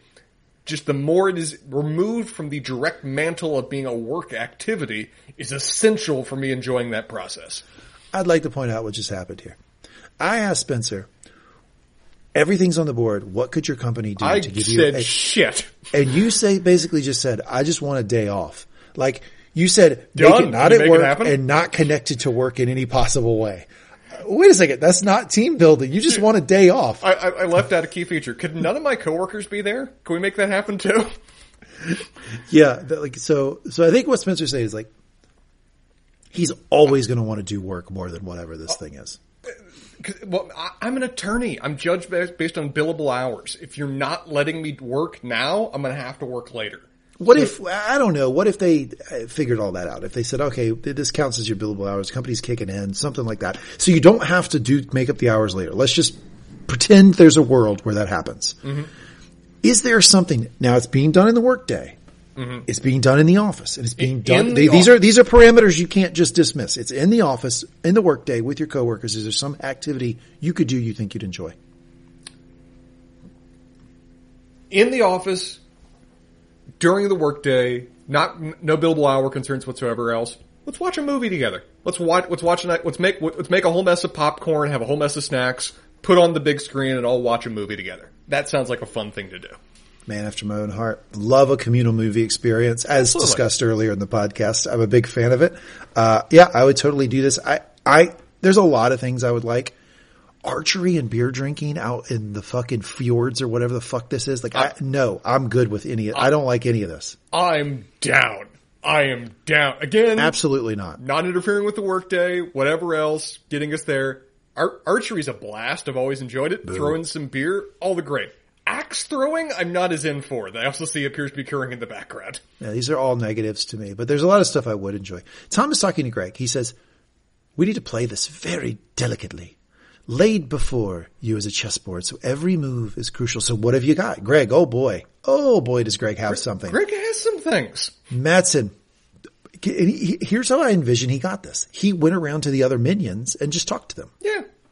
Again, not an immediate stress. Just let him. What this is a weird statement, but Greg is kind of like a great personal assistant from what we've seen. He seems like Yes. he falls into that role kind of well, so long as you aren't directly stressing him out with something foreign and outside of his control. If you just let him go, he does a pretty good job. He's a great personal assistant. The trouble is he's been latched on to somebody who probably isn't worthy of a personal assistant. Mm-hmm. Like in Tom, so Tom always gives him these sort of like, sort of bunk things to do, like what he's doing right or, now. or things that are plainly outside of his wheelhouse. Like So what? Yeah. So what Greg has, has figured out is when Matsson's fucking random people. I guess he. I guess he gets on the apps. He does so with noise canceling headphones while listening to a podcast. Now, I would like to say, if Matsson is listening to the Mangum Talks podcast network during this, we appreciate we appreciate you as a listener. Um, Loyal fan. We appreciate that you you particularly like enjoy engaging in this act, listening to Spencer. Thank you for that. I, while in mid thrust, appreciate that kind of dedication. Isn't this a rumor about Leonardo DiCaprio? I think I've heard this before about him. Maybe. I don't know. I mean, I feel like DiCaprio and Jeter all have like these strange, like, cause I always heard, it- like I heard the Jeter that like he'll give like his signed autograph to randos the next morning, which is sort of a strange thing. It's like have sex with somebody and then like, all right, I've signed a piece of paper for you. Here you go. Bye. Like it's kind of a strange thing. That's some quality um, ego right there. Tom says he doesn't know how he can use that to his advantage.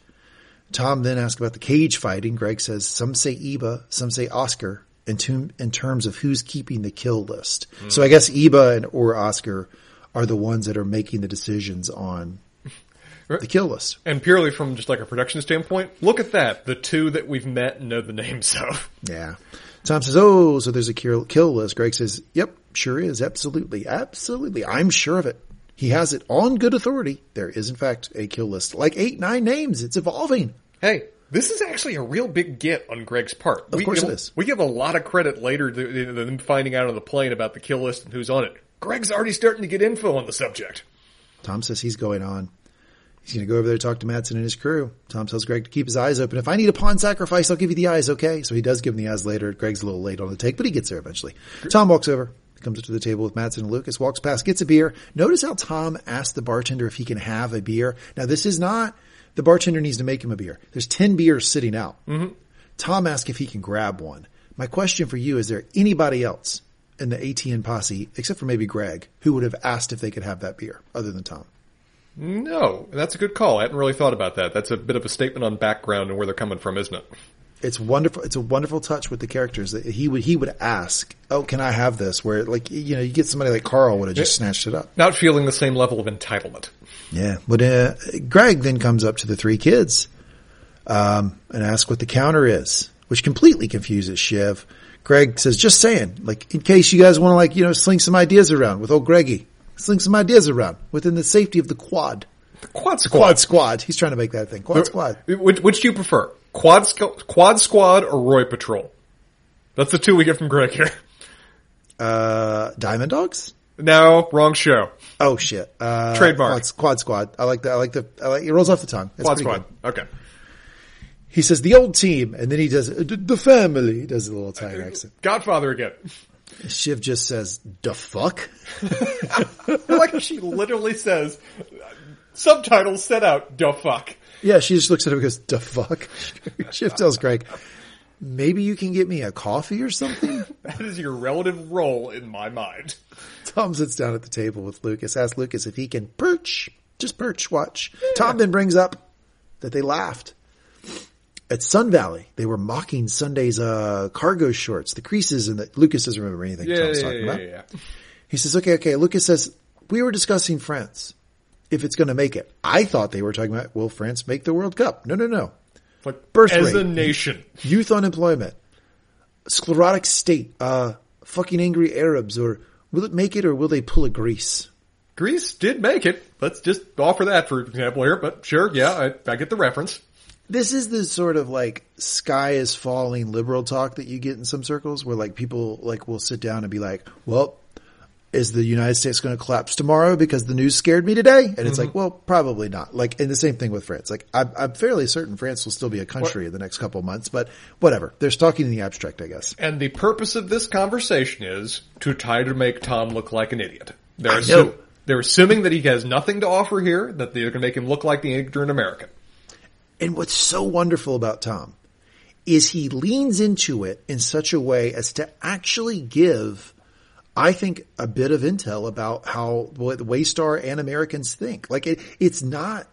He, he, it sounds a little silly, but I actually think he conveys important information here, which is that the U.S. doesn't give a fuck, and really, like, and, and not the not the government, and uh, not uh, most From a not media emotional standpoint. yeah, and if you care, by the way, great. But like what he's saying is that the, the vast majority of the U.S. citizenry is very insular and doesn't give a fuck about the rest of the world, and that's kind of true. I'm with you. Tom could have fumbled his way through a response like a Greg kind of way of answering the question. His response is so much more effective, and really, I think he's hurt by Greg showing up. He silenced the room with that response because no one can assail what he said. Like, you, do you have it written down? What, what, what, what- Yeah, I think uh, what you need to know from a U.S. perspective is uh, we don't really uh, give a fuck. See, U.S. is late imperial, and we don't know because we don't really want to know. We have our own Paris, and when it burns, we'll build another. I think that's a really great answer to that question. It basically just treats it it it treats Matsson the exact way he treated you, utterly dismissively. It's like you're asking me that. That doesn't even matter to me. Why are you even asking me that question? I honestly think Matsson thinks he learned more about Americans from Tom in that conversation than maybe anything else happened in the weekend. I think I think the room respected him for it. Like he played into the dumb American, but he made it his own in a way that they almost have to admire him for his response. because like Europeans having a such a integrated shared history, having shared borders, being on the same continent, in large parts having the same government structure or quasi governmental structure or economy, uh, the concept that you wouldn't give a fuck what like another country in Europe is doing might be alien to some of them. But like it's not particularly alien to an American that you wouldn't You- give a fuck about the rest of the world. You ask the average American whether they give a fuck about the about California. Most of them are going to tell you no. Yeah, that's a great point. They don't give a fuck about the rest of the fucking states, much less other parts of the world. in comes Greg. Now, Greg Spencer read an trying. article in a in a little magazine called The Economist. Oh yeah, yeah. Well, I've heard of it before. Have you? have you- Oh, The Economist, s'il vous plaît, tell us more. Greg kind of dismisses Tom and says, in terms of education, quality of life, uh, old lady France, uh, don't fucking bet against the, the baguette. He really fumbles the landing. He tries. Hard. He tries He tries. to go for a joke about baguettes and bagels, and it it just all gets lost. I do believe he read the article. I'm willing to believe that, but it's Greg just getting in his own way. This is outside his wheelhouse. Let him work behind the scenes. He's good at it. Matsson then asks who Greg is. I don't remember you from the list. Well, therein lies the tale. Greg Hirsch, Ori, Gregory Hirsch. Uh, I, I like a lot that Kendall walks up and backs up Greg here. That, you know, K- Kendall's the does. one that comes forward and says, Tom to a certain degree too, that, no, this is Logan's nephew. He's with us. What you trying to do here? Yeah. He He's a Roy. He's my. He says, "Are you serious? There's more of them," and that gets a chuckle from the crowd. Again, Matsson asked all those people to come. Yes. The reason they rolled deep is because Matsson specifically requested it. It's his fault, and now he's making fun of them for it. He says, "This is one big uh, insular." Oh no, no, no! Matsson then slips into Swedish. All of his folks are laughing. Oscar asks Tom if he agrees, and Tom blindly says, "Yeah, I do," and laughs along. I I looked it up. Uh, he says something along the lines of, "What? Look at this weird incestuous thing we've stumbled into." And then I think it's Oscar refers to Greg as being this six foot nine ha- inbred Habsburg uh, fuck, like a, a walking testament to um, nepotism or something along those lines. Okay, I don't on the surface disagree with anything that was said. It's all accurate. It's being a dick and playing off the language thing, and I like that Kendall calls them out on it here. Yeah, he does. He says maybe it's funnier with subtitles. Um, Matsson gives a token apology. Kendall says he's seen enough of this shit. Roman gets interested in that. Roman again has a really good, I think, meter for Kendall, and he hears when Kendall says, "I've seen enough of this shit." He goes, "Uh oh, like we got we got a little bit of a problem here." Matsson Kendall says- on tilt. Matsson knows it too and decides to push Kendall further. Says, we're just passing time to come up with a counter. Roman's eyebrows arch. Kendall says, you want to do this here? Let's do it. Everybody scurries. Everybody leaves. The room clears. This is, uh, Table clears. beat it, just beat it. And they got the, the one hands wrapped against each other and they're going to knife fight. Like that's what's going on here. I'm, I'm in for it. I think that would have been much more effective negotiation if they'd gone that route. Kendall says, I don't want to preempt the board, but it's not necessarily compelling. We're running the numbers, but we do want to explore the options for us keeping ATN. Matsson says, okay, bad. Roman asked for dad's deal, no ATN. This is when they get into a conversation that I think you and I will, will have a, a great spirited discussion on. Matsson tells them, you don't want ATN. Roman goes, yeah, but yeah, we kind of do. He says, no, you don't. I've been talking to Oscar and we see a way back. Kendall says, oh wow, you, you see a way back for a phenomenally influential and lucrative news operation. You're going to save that? Mm-hmm. And so the argument fundamentally here, I can go into the, all of the, the dialogue, but fundamentally the argument here is Matsson is saying, you have something that's lucrative right this second, but it's mm-hmm. going to fall off a cliff because basically the business model is it just makes old people super interested, scared, and angry. And so they watch, but all those people are going to die off and the younger generation doesn't want to watch this shit. So it's eventually going to basically fall apart. And I've got a way to pull that back to save it long term. Whereas Kendall is saying, I don't think you understand the business model. Like it's always going to scare old people. When the old other old people die, more people will get older. Old people fill the gaps. Yeah, it's just it's just an old people old people feeder system. That's what we have here. We just more Yep. old people are going to cycle through, and we're going to scare the shit out of them, and they're going to tell their grandkids that the whole world is collapsing right before they die, and then the whole new crop is going to come on a whole new bus and will scare them too. I think that's what he's saying. What do you think?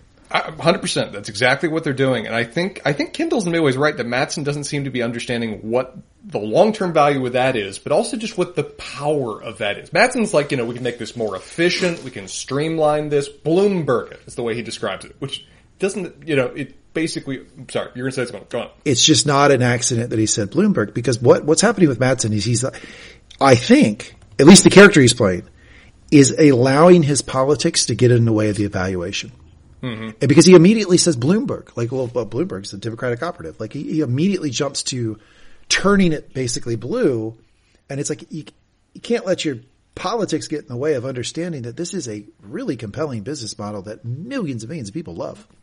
And let's focus as well. Why did Logan want to keep this? Not for the money. It's sure, it's really profitable. They've got billions in extra reserve, which is great for being able to afford settlements. Look at that. Um, but the issue, the issue that uh, for why Will Logan to Lots of compression socks he could have afforded. I, eh, if only he would wear them, uh, is that it's power. It's influence. It's directly controlling the narrative and the election and countless other means, means and threads and tendrils out there throughout the entirety of the United States political system. It is unadulterated access to control.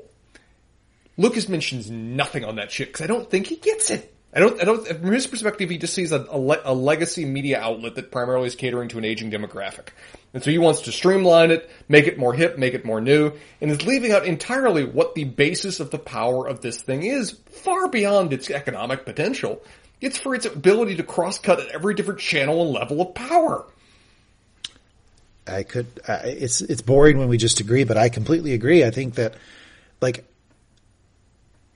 like Fox News, not like Fox News. I think everyone would agree that Fox News has absolutely swung elections in the past. Has it swung Sure. a presidential election? I don't know. You can debate that, but it has swung elections because it has swung hearts and minds. People have watched Fox News and changed their politics. I have people in my family who have watched Fox News and changed their politics. I think Very over effective time at that. they are really compelling in what they do. And they, and you're right. It's not, it, yes, some of their, their demographic will die, but then the other people will get, will get old and, and will just scare them about the kids these days. And, and then they'll keep watching and it'll just keep going and going. Now, I think the thing that would, that is actually kind of scary about this model is, is this, is the streaming, is the, the lack of cable. Like, how are you going to get access to these people's homes? They'll have to figure that out. But the content model itself seems smart. And I think you're right that Matsson's idea to basically simple, cheap, huge IKEA to fuck, you know, Kendall says, I gotta say, I don't think you understand what you're buying. And I think he's right. I don't think he does. I I, mean, it, it, it's also the, the the inherent falseness of this narrative too is that Matsson is treating ATN as if it can never change, evolve, or modify as time goes on. Being in that position that it is with lots of money and lots of influence, lots of power gives you a lot of discretion to be able to do that. And we heard Logan had plans with respect to doing that. He wasn't planning on remaining static. He wasn't planning on this product just uh, being time immemorial and not adjusting to some way to the to the winds of fate. So I don't see anything Matsson saying is reassuring me that he understands at all what he's now looking to spend. Matsson then tries to hit Kendall. He's he's got the dossier on Kendall. He says, "Oh, sure, lecture me, Vaulter guy." Kendall does keep his cool here to that. I think he just goes, "Hey, I took a big swing." Anyway, if you look at experience, you look at the high ceiling on Parks Cruises, IP turboed residential uh. from a tri. I don't know what that means. IP residential. What? What was that? know. What, what, what do you even theorize IP that turboed is? residential. It, it, is that some kind of high speed internet? What is, what, is he talking about? I think so. IP turboed resident. That's what it would have to be.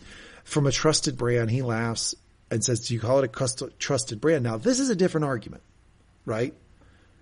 If the, if the brand of Waystar Royco is a good brand is very different than if ATN is a, Worth it. a sustainable business model, which I think ATN Sure. Fox News, I think that it probably is a sustainable business model unless the education system in this country like completely vaults and people don't want these types of like opinion news shows anymore.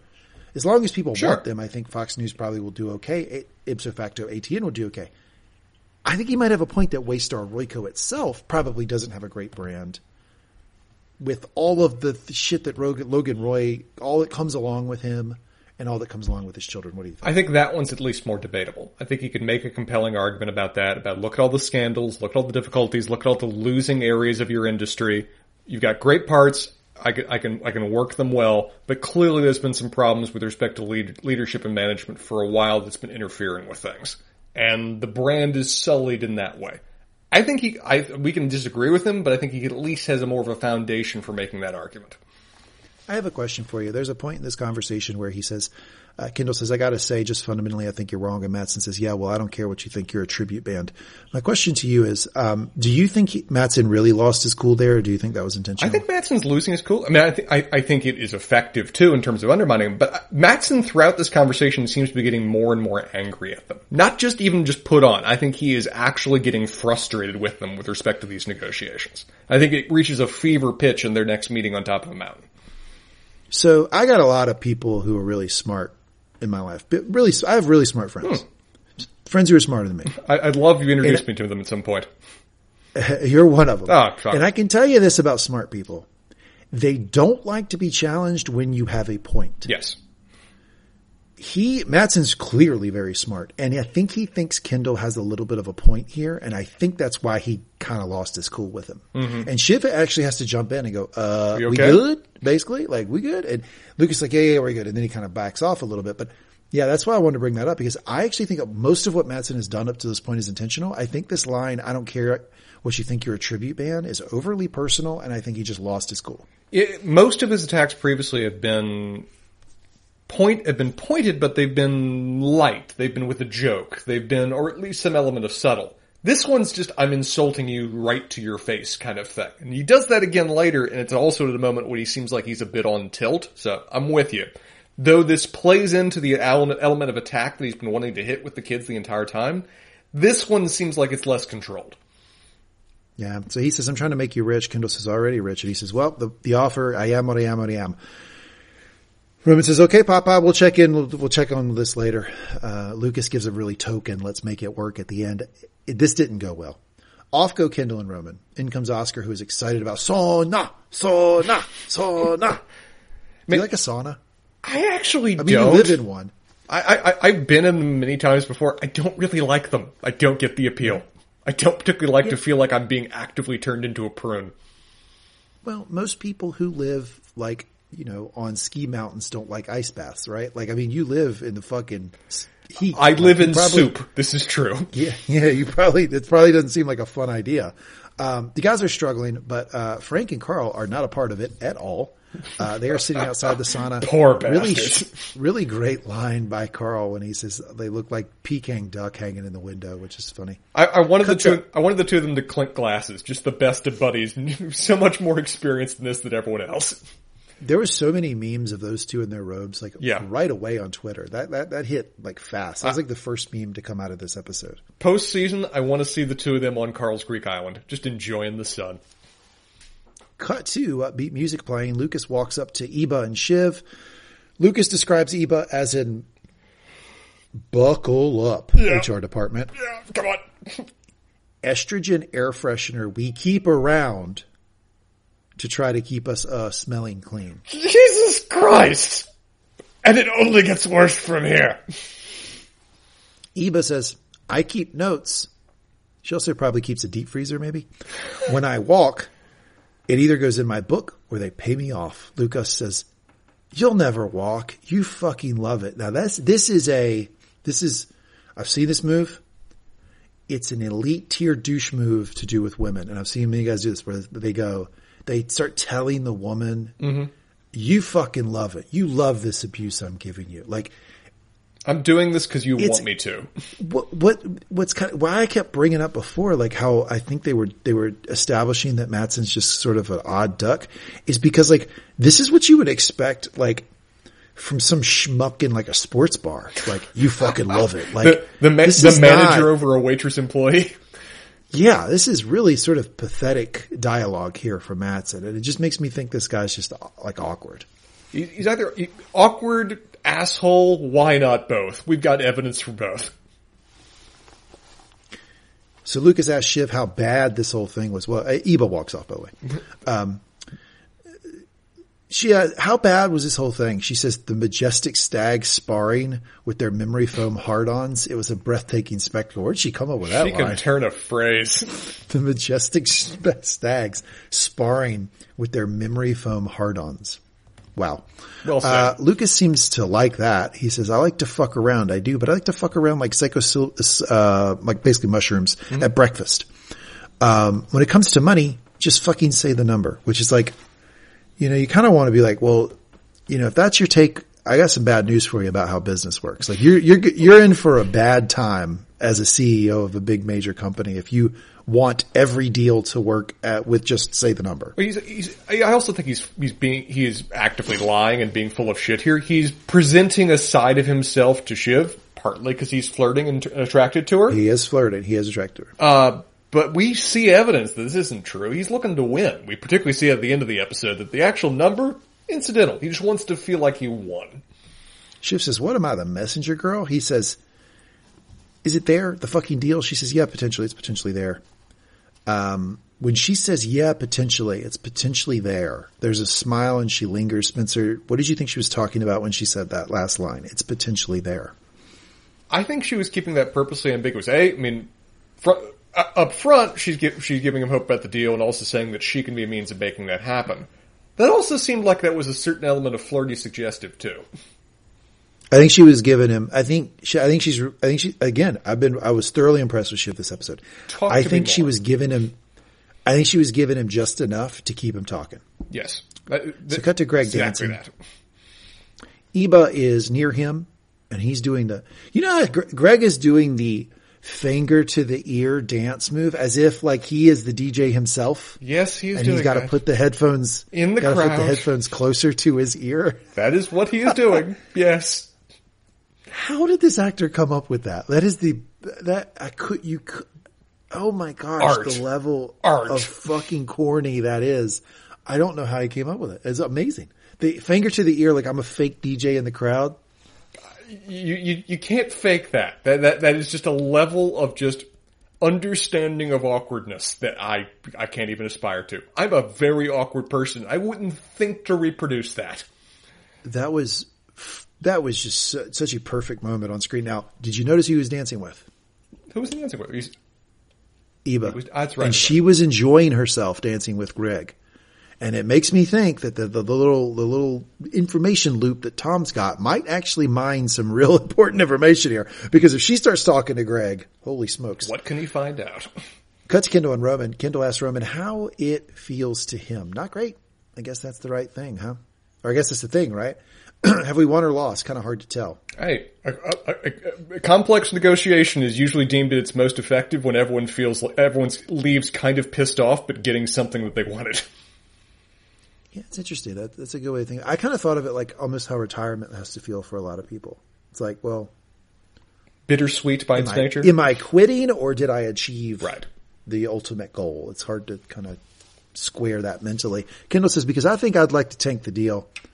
Oh, oh, Spencer, I'm so shocked. I can't believe he would suggest such a thing. Okay, again, I've been call I've been saying this about Kendall from episode one because I just assume Kendall does this. Kendall finds a way to just burn down the house and call it a victory. That is what Kendall do. Yeah. Hmm. He says, Roman says, that's quite the high risk piece of fucking sword swallowing. Kendall says, I like running the ship. We're good at it. We've been, I mean, we've been doing it for like close to 20 All hours. day. And he asked Roman if he likes it. Key aspect of the universe was made in this time period.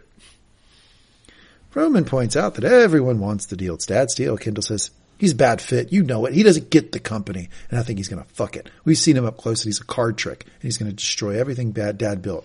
Last bit was overly dramatic, but the idea that, that, that Matsson might be a one trick pony, uh, I'm not sure I disagree with that quite yet. I, I don't think I disagree with it, but it feels like again this is chart. Maybe he actually feels this, but I think in particular he's targeting this at what would trigger Roman. So he's hitting the language of what Dad built, the house that Dad built will be burned down by this bastard coming in. That is something that's going to get Roman's hackles up quick. Yeah. Roman says, should we talk to Shivy about it? Kendall says, yeah, I just think can Peaky dance? What is what does he mean by that? I was kind of curious of what your what your interpretation of that line is. Cause clearly he's he's he's talking about Shiv and he's talking about her abilities, but what what's he going for there?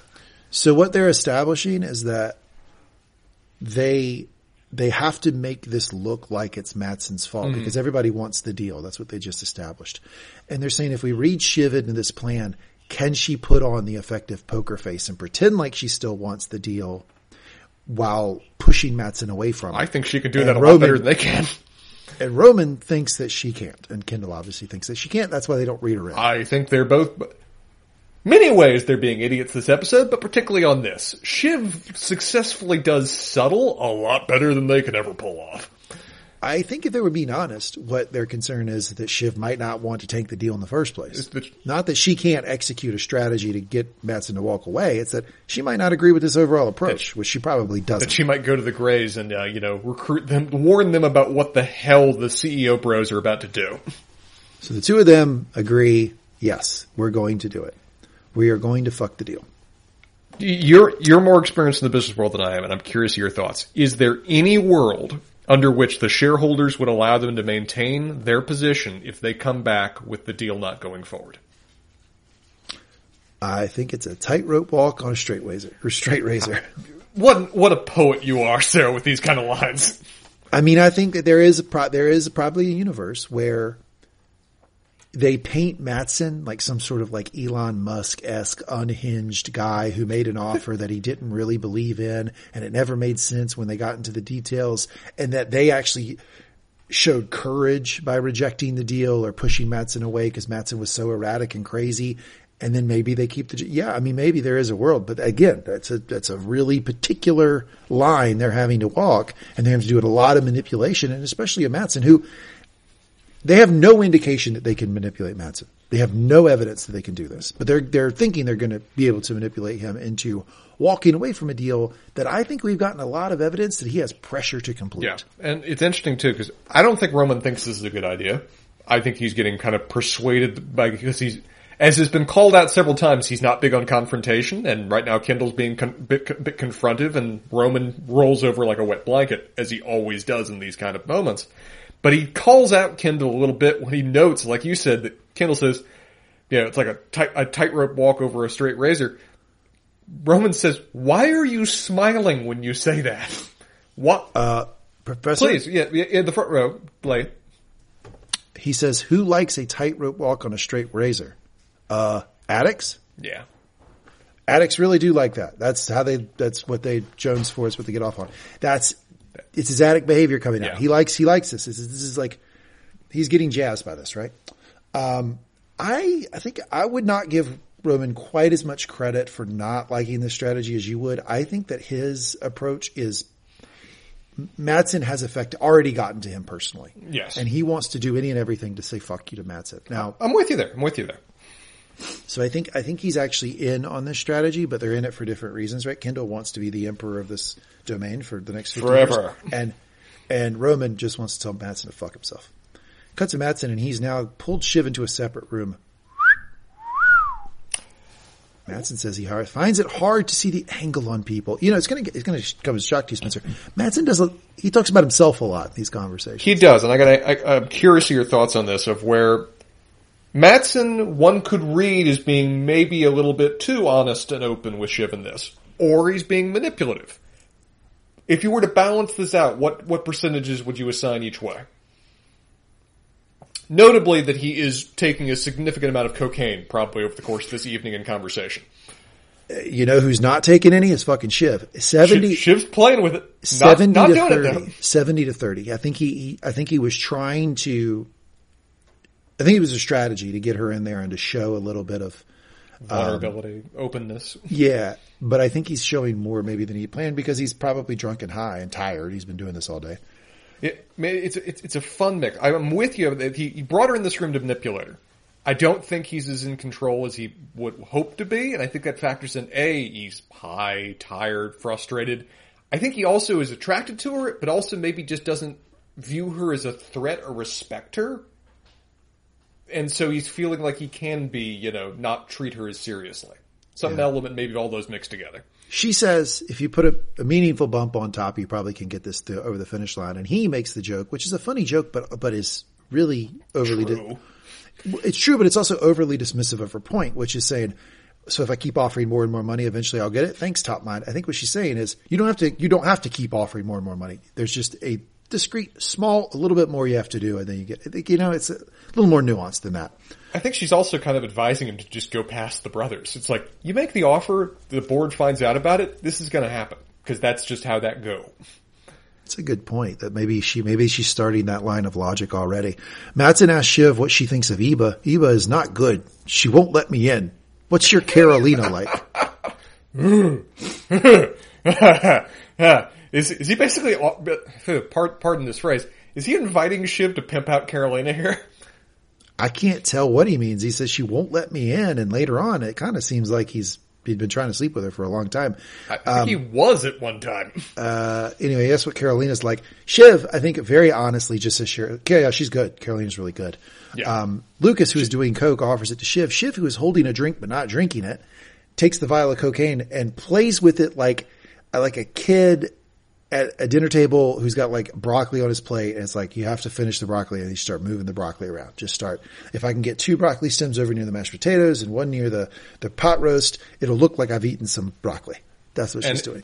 And is this, okay, let's do percentages. What percentage is this? A, I don't want to be high in front of this guy, and B, I'm pregnant.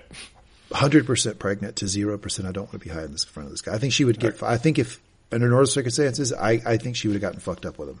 I think she's been before. We've heard, but we've heard that she's, you know, this is, this is not don't think she has a foreign territory for her. No, I think she has a problem with that. I think I think I think the emphasis that why they're like showing the drink and then showing her playing with it. Not like I think they're just making a point that she's it's as basic as she's pregnant. Does she drink? I mean, it's, it, it, it, she, she makes gestures like she's sipping, but I don't see her actually like drinking anything. She never takes a sip and she never takes a bump of cocaine. It was artfully done because she, if you did, uh, first time she, I watched it. she it, making little gestures. the first time I watched it, I was convinced she at least drank. And then I went back and I, I, I noticed, no, she actually had, didn't even drink. Um, Expertly done on her part. yeah, it was skillful. And then he says, what, so what's going on with your husband's situation? Now, wonderful answer to make, to, to, to share what basically, so she's getting a divorce, right? Mm-hmm. Or at least that's what's been publicly said. She reveals really no more than I'm getting a divorce. She, But, it she makes does- it, she makes it seem like she's really sharing her heart to this guy, but she doesn't really give up anything. See, he asks her a personal question, which, you know, is almost like a test on his part. And like you said, she, her almost provides like a non-answer. She provides the most basic information you could say about you're getting a divorce is that, yeah, it sucks, disaster, whatever But else. he thinks, man, she's really letting me in here. She's bared her soul. I have to do the same. He says, I'm not going to give you the whole backstory, but I was seeing this girl. And after we broke up, because of some things that we said when we were nice and intense, mm-hmm. and a sort of nasty, friendly joke about what I shouldn't do. What? Try to get that one through the fucking ringer. What does that mean? don't know. Nasty, friendly joke about what I shouldn't do? Mm-hmm, mm-hmm. That, that is, th- those are the literal words he says. Just keep going because there's no sense here. I sent her some of my blood, half a liter frozen blood brick. Shiv says, wow, wow, okay, half a liter. Well, I mean, obviously, first of all, good one. Th- th- this whole conversation here, we had to pause because we just started laughing. My girlfriend and I started laughing our asses off, just solid for like three minutes, like hurting in pain. Like, dear God, what? And then that response. Well, I mean, obviously, first of all, good one. Yeah, kudos. Like that got her, didn't you? and he just goes, yeah. And she, she got a bit weirder when I did that. And I just Oh. kept doing that. And it became not a joke, then a joke again. And now apparently it's not a joke again. Like, it, it, I love the apparent light. It's like you know he's caught off guard that it's not funny anymore. Yeah. Yeah. I don't, did, I don't think this even requires an Uncle Lee to the kids. I think it's just, you know, we all, we all know, we all know not to send our blood to somebody else, right? We all know that. I mean, you're, you're just spoiling me for relationship advice. The episode I felt necessary to remind people that a don't freeze it. You're ruining the blood. Just leave, leave that. We all know not to do that, right? Just don't send your blood to somebody who doesn't want it. Or if you're Easy do enough. it, if you're gonna do it, you know, send it on, send it cool, but not frozen. It breaks the blood cells when the water freezes, then it's not useful to anybody. And now Shiv, who's now got him, he now thinks that she's locked in with him, right? Oh, she yeah. goes, "Who is it?" And he goes, "Ebba." Which, oh, oh, shocked! Like, Oh, I'm caught off guard. I'm just as shocked by this as I am that Kendall wants to foul the whole deal and run Waystar for the rest of his life. Like, of Com- course yeah, it's. Ebba. And he says, "Actually, it's Ebba. Actually, it's a, it's a, it's a, it's a complex situation. Uh, I'll just deny it. I'll call sh- bullshit. I'll lawyer it out." Well, deniability is difficult given she has so much of your blood. Again, we started laughing our asses off. That Shiv has some of the best fucking lines of this uh, of this season in this conversation. I mean, that when I started like trying to explain like how I think Shiv was mastered this episode, one of the things that I immediately pointed to is like how quick witted she was all episode. Like she was like, I mean, everybody in this universe talks unnaturally smart and fast and witty, Nature of the show. but she's like on another le- like she's on another level to the point that she's like I think putting people on the defensive. She's so fucking fast. She says, "Man, your head of comms. I don't know who you got advising you on this, but whoever it is, you got a 10x it because people you know, people you don't know. i i if this acquisition goes through, U.S. media are going to be all over you. So if you're this creepy stalker guy who sits in the dark writing code, dripping into an IV bag and harassing direct reports, it's going to have an economic impact. It- it- this is interesting because He just goes, "It's bad." He's so Yeah, locked into what she's saying. I saw some people online saying that this is he's, he's in some way setting up a trap for Shiv, that he's feeding her false information, and that she's going to try to weaponize it, and it's not going to work. I don't think it's that. I think this is actually true and horrifying, and I think that I think Shiv's right that this is this is something further that can be used against him, not only like it just to themselves, but also to Waystar shareholders. It's like this is something that could, you know, really hurt the company if you're now stepping in to take this over. She says, uh, three point plan, just off the top of my head, you know, just brainstorming this. Yeah, a few things, a few things. Yeah, Uh, you just, you know, spitball and point one go on, lawyer this out. might be hard for you, but stop sending people your blood. if you can.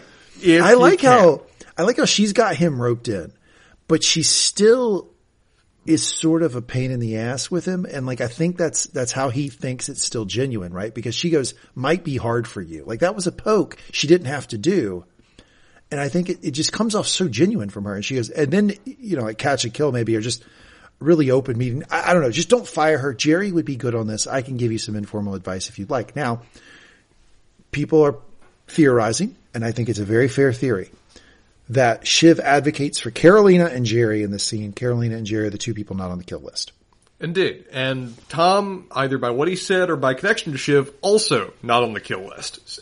One could say that every one of the people we know survives is directly connected to Shiv and possibly this conversation. She's wielding some influence. Also, you know, just in terms of people to keep, Gerri and Karolina, good call. Yeah, absolutely. Jer- Gerri's number one. Yeah, I think Karolina is probably a strong number two of the of the power players in that in that group. I think. yeah. I think. Yeah, I think they got the right the right two. I'd throw, Um, I'd throw Frank in the mix, but I don't think he wants to hang around. I think he wants to I be totally done right, out. Yeah. He, He, says. He also um, can't. He's too close to Logan traditionally anyway. I, I, I just don't think that's in the cards, but he is, he's, he is good. Um, he says, I would like that. I would. I like you. You're cool. You're not judgy. You can take a joke. I like that. Like your dad. couple things going on here. One is that he does the thing that all dirtbag guys do when they're trying to gaslight women, where they say, Hey, like I like you could take a joke. You're joke. not like right? other girls." You're not like the rest of them. You you know Yeah. when I grab your ass, you know it's just funny. Like Right. this bullshit gaslighting. Second thing is he compares her to Logan, and that gets a sort of wistful laugh out of her. It does, and that's one of the people that people have been focusing on to say that there is a certain element of targeting and planning and manipulation going into this conversation, and of course there is, because that is the perfect thing to say to Shiv. That hits her, and she's going to run with that, and it keeps her at like an 11 in terms of her mood for the rest of the episode. That I'm winning, and it's because I'm Dad's heir. Yep. Cut to Greg being accompanied by Jess coming up to Kendall, who's in full secret mode now. He's got a secret, he got a secret cap on. He's in a secret part of the woods. He's not near the fire. This is secret Kendall. Mm-hmm. He says, I mm-hmm. need Greg's help. I have a contact. They're going to be calling you on this line. Hands him a cell phone. Oh, so undercover. I mean, it's, this is such Absolutely. a legit operation. You're just telling the journalists the truth, which is that the two cultures don't mesh and the deal vibes are bad. Is this playing into um, uh, Greg being the leaker previously with respect to talking with that Yeah. journalist at the funeral? Yeah, I think so. Okay. Yeah, I think I think Kendall knows that Greg was a leaker before, and I think that's why he's giving him this job now. And I think Greg's willing to own it. He goes quad squad, baby, quad squad type shit. You know what I'm saying? Quad Mm-hmm. squad. We need some t-shirts. Can you get some t-shirts printed up? Quad squad, please. Can Spencer? make Thank I, I can make it happen. Yeah, I after appreciate you, that. after I buy you the Jamie Tart shirt, there's a list here. I do want the Jamie Tart for number one. Let's just make that clear. But if uh, number two could be quad squad, I think that's a great one. I'm going to get three of them. And he says, I need you to, he tells Je- Jess, I need you to liaise with their, talking about the studio, their AV guys, set up a, we- first off, he's talking about, uh, he says, I need you to liaise with the AV guys. He's talking about the, um, The at the, The yeah. screening. just there at the conference, the people who are running the, the video at the conference. Yeah. Set up a screening, Kalispatron, Hibernation, Rough Cut, 4K fucking giant screen, full three hours. I love that they see this film as just, this'll do it. Don't need to do anything else. This will wreck the deal. And Jess goes for when, and he says tomorrow morning, and it's another moment where anybody who's ever served as an executive assistant Oh, can go, what? Tomorrow morning? I have to tell, I have to call the studio and tell them they have to prepare a rough cut of the film, which they probably don't even have. And I got to show it tomorrow morning, which they, first off, they don't even have, and they're not going to want to give it to you because it looks really bad. Yeah, it's like, this is a boss telling an employee, you don't need to sleep tonight, right? Cuts the next morning. They're all sitting around watching a movie that sure sounds horrible. It doesn't sound good. Reactions don't look that positive either. We get- hear Greg outside talking, and he's killing this role. He says, killing off GoJo members one by one like Kalispatron or Xanaplex. so he's watched the movie, and he's killing the leak. He's doing a good Oh, yeah. job. Good job. Oh, yeah. Shiv then walks up. You seen this nasty little piece about no one getting along out here? She's wondering where that came from. She asks where it's coming from looking at Kendall specifically, and Kendall just goes, Shiv? Like, like, uh, would you, Who would you could da- say? would you dare say it's me? Oh, what, what aspersions are you casting in my, di- not my direction? I am innocent to all of these crimes. I believe him. I'm sure they're trying to put the squeeze on you. Roman comes up to Shiv. Here, you're pretty close to Lukas last night. She says, yeah, you mm-hmm. jealous? Now, if you just watch this season, you would think he's saying, are you, are you jealous that I got time with Lukas?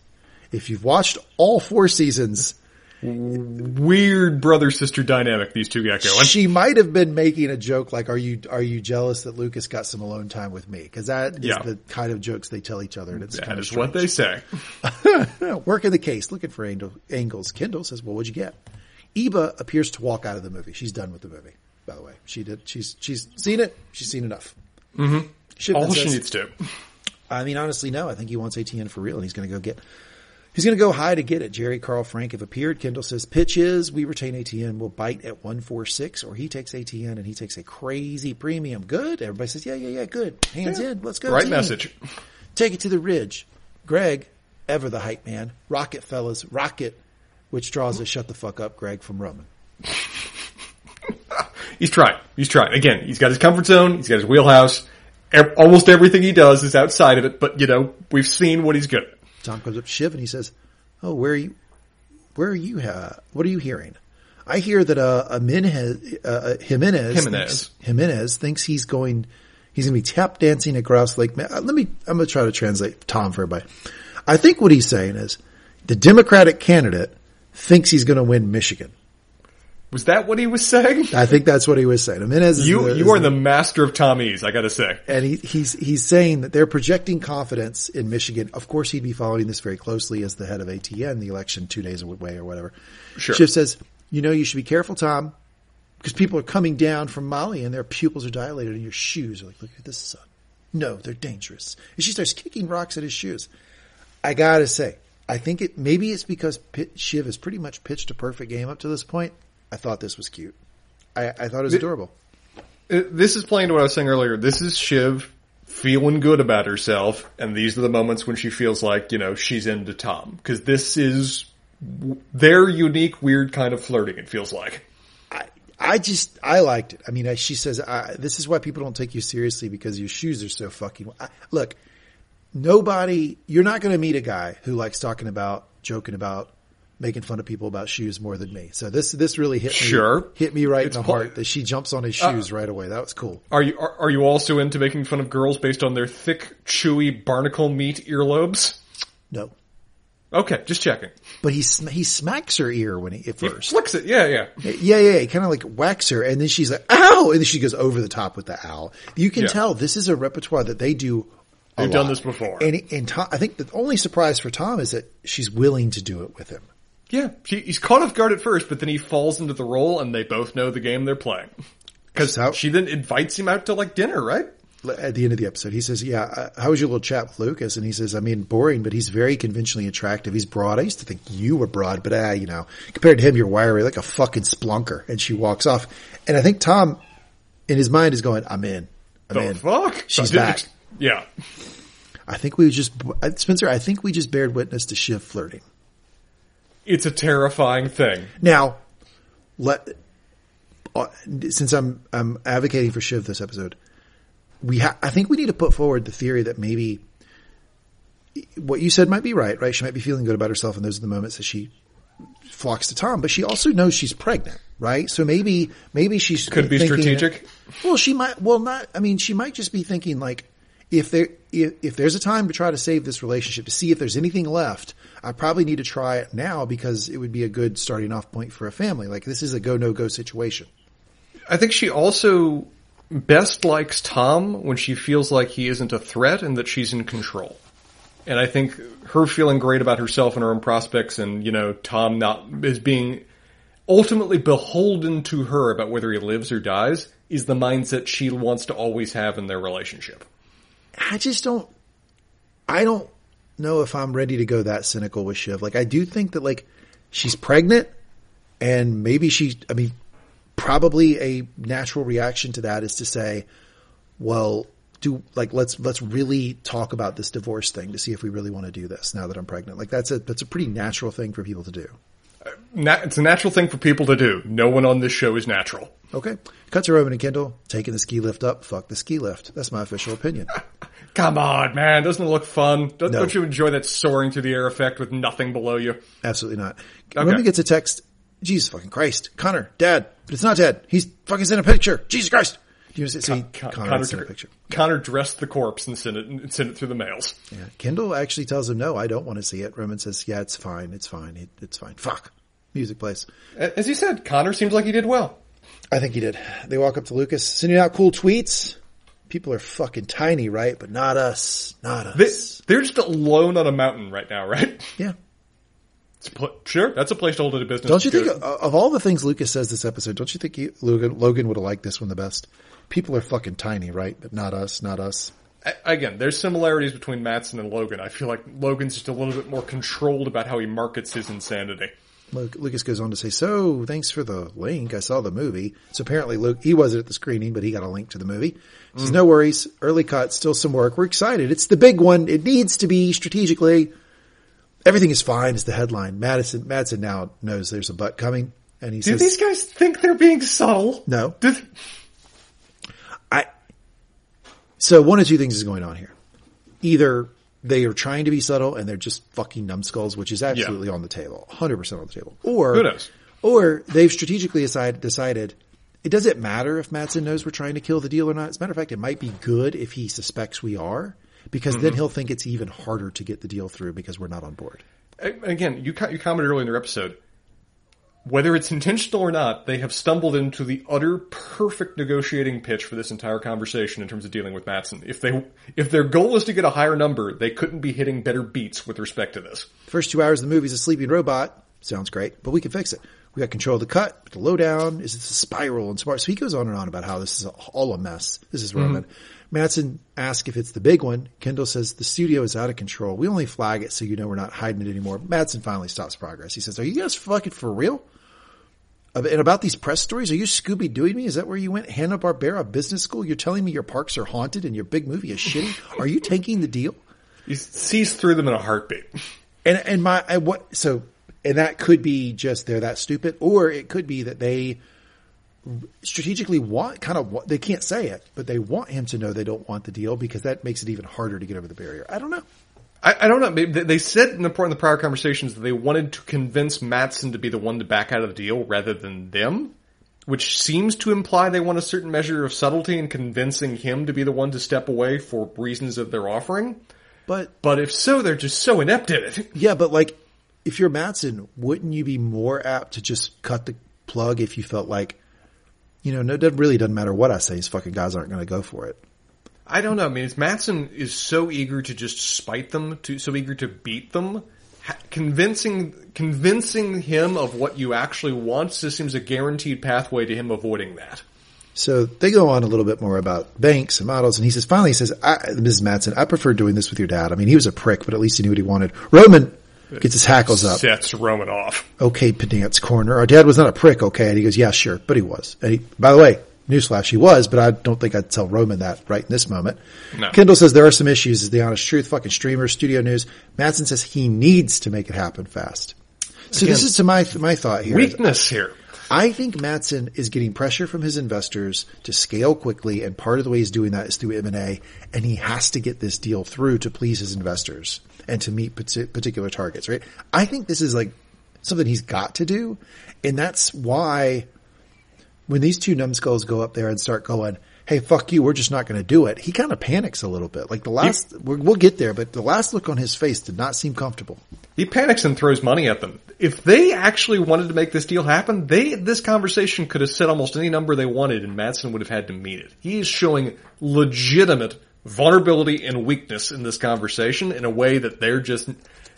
It's not their objective to focus on it, and so they're missing it. So Roman does something that Matsson doesn't expect, I think.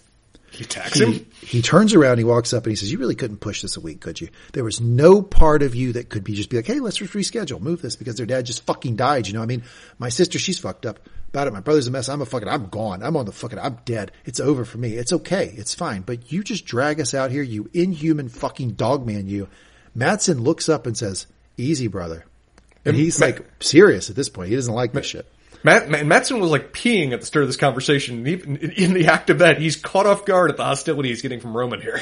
easy, brother. And he says, and you fucking killed him too. You're the one who did it. You just, and you, you did, you drained the life out of him. You fucking dragged this thing out for six months and you bring us here now. You couldn't wait a few days. You actually couldn't do that for us, huh? Huh? God. And then he walks away and like, it's perfect. And, and it's, it's accidentally perfect, but it's perfect to get a bigger number out of him. But I, I like that's even called out at the time before, you know, uh, Matsson's like hitting him. It's like, I, I've got you with respect to this. And Roman just says, hey, maybe it's a business strategy. I don't know. You don't know. Who knows? Yeah, because because Matsson I think bluffs. I uh, uh, the my read on this is when Roman says this, Matsson bluffs and leans over and goes, "You really fucked up now," and tries to show confidence. And Roman just goes, "Well, maybe it was a negotiating tactic. Fuck you," and walks off. And then you see the look of panic on Matsson's face as he Ma- leaves. Matsson don't look happy at the end of this. He finds a way from his emotional, manipulative, tortured asshole perspective to call a win later, but in this moment, he's panicking. Back at the ski lift, Kendall says it wasn't the plan, but maybe it plays. And I think what he's saying about maybe it plays is maybe by tipping her hand and telling him we're not going to do this no matter what you do, it actually pushes him away eventually. I don't know. Roman, little Called that, called Nice- that one wrong. nice little jest. Maybe the type of joke Logan would tell at the beginning to ease things, ease the tension that Frank Mm-hmm. and Karl mentioned. He says, you know, if a deal collapses in the woods and no one hears it, is it an SEC violation? I love that line. That was so witty. That was so witty right there, right then and there. And yeah, fun question about breach of fiduciary duty. Oh, they've absolutely done that. They've absolutely breached their fiduciary duty to their shareholders. Of course. Absolutely they have. They've, they've just gone in and said, for personal reasons, we're not going to do this deal that could make our shareholders a bunch of money because we don't like the, the cut of this guy's jib. What? Yeah. Give you a break. They're, they're, they're dead, yes. Got to the plane. Ray and Hugo are trying to figure out Rome and Kendall's body language, what's going on. Frank then gets a call from Matsson. Kendall perks up at that. Frank says, well, thank you. And he says he's going to pass the message along. Revised offer, Spencer. 192. Home fucking run, as Frank says here. They're, they're, the conquering heroes from everyone's perspective. 192? That's, they wanted 144. They, they, they were at, they were at 144. They were like 145, 146 will be a victory. He offers them 187. They say no. Then they get 192. Good God. Kendall says 192 to Shiv. Karl, we came, we saw, we pillaged, we raided the Vikings. Karl, you did nothing, but cool. Hey, he, hey, he looked, he looked great outside of a sauna. Jess, who, by the way, is really fucking good at her job, leans in to try to support her boss and just goes, great job. And not knowing that this is not fucking what he wanted to do.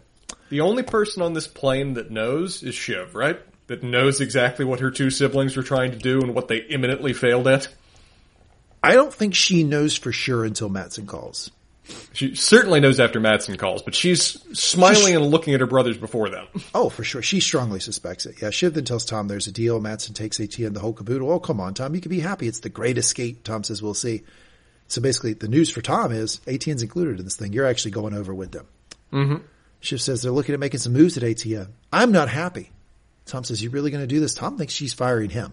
Yeah. Because she- Tom overheard the conversation earlier. Let's just say that now. He did, between the siblings. Yeah. And she thinks he's, he's like, you're really going to do this? And she goes, yeah, Cyd's getting too close to Mencken. Ah, there we go. It's Cyd. She's actually going to back Tom. She's really just a big, little big power craze post dad, a little bit power craze post dad. Tom says, oh, you think? And then that's when Shiv says, do you want to get dinner when we get back?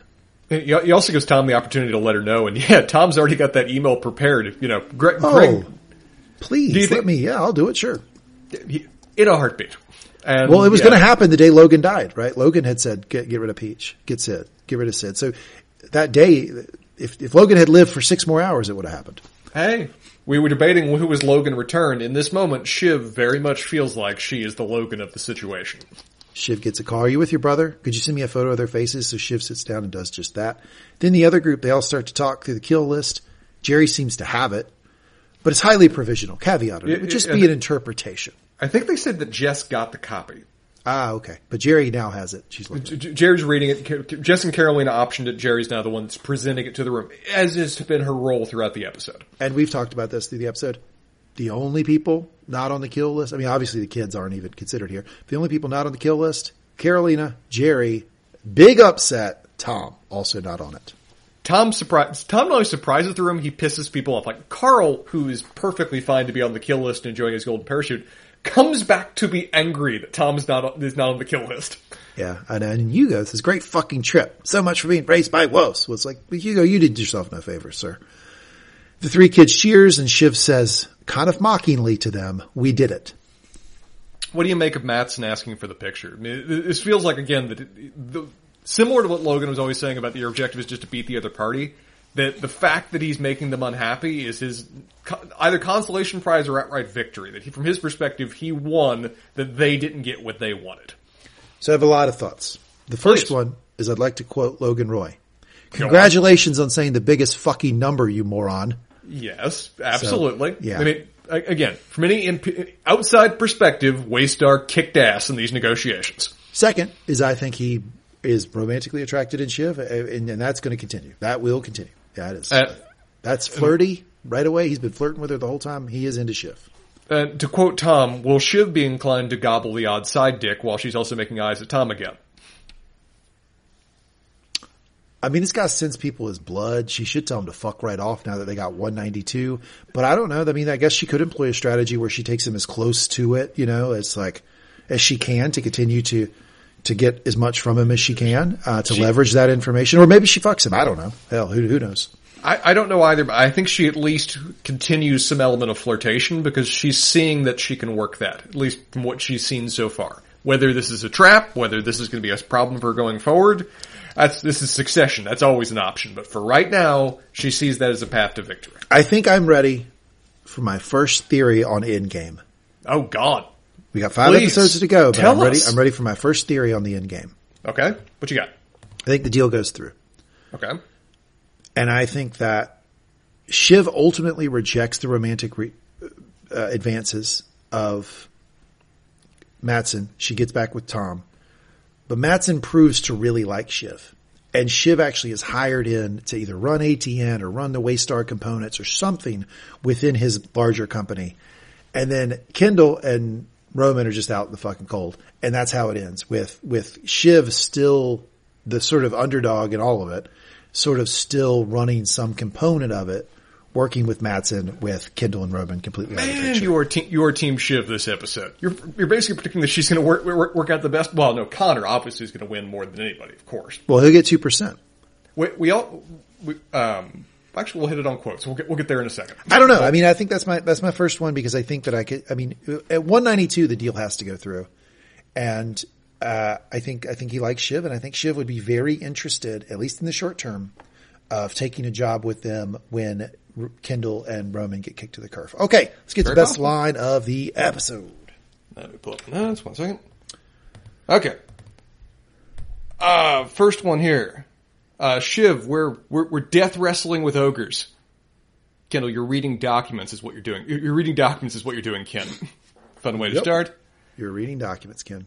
Uh, Gerri's speech, you already, re- you already recited it, but Gerri's speech is an effective rallying the room, getting them on message, ad- addressing what they need to to undermine the opposition.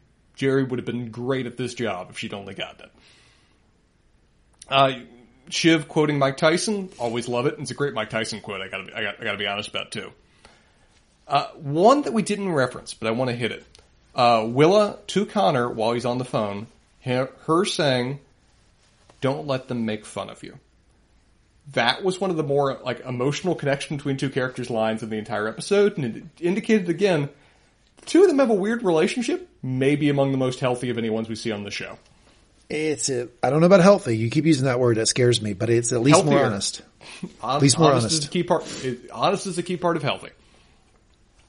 Uh, Hugo, I metabolize fast because I'm dynamic. Uh, dynamic. Matsson. Unbelievable. No sorries for Lukas. Ugh. Uh, let's see here. Tom's Tom's rejoinder about France and the U.S. not giving a fuck was just great and well done in the moment, and also just again showing that Tom Tom is more competent than people sometimes realize. Uh, Shiv, the majestic stag, sparring with their memory phone hard-ons, a breathtaking spectacle. That's such a beautiful line. It's poetry. Uh, uh, Kendall and Roman on the subject of a fucking tightrope walk over a straight razor, and Roman pointing out why the why the hell are you smiling on that subject?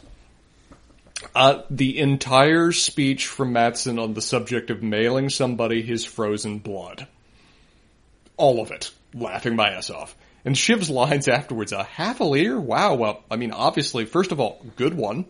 And then ending with, oh, well, yeah, uh, deniability is going to be difficult given that she has so much of your blood. It, just utterly hilarious lines back and forth that entire conversation.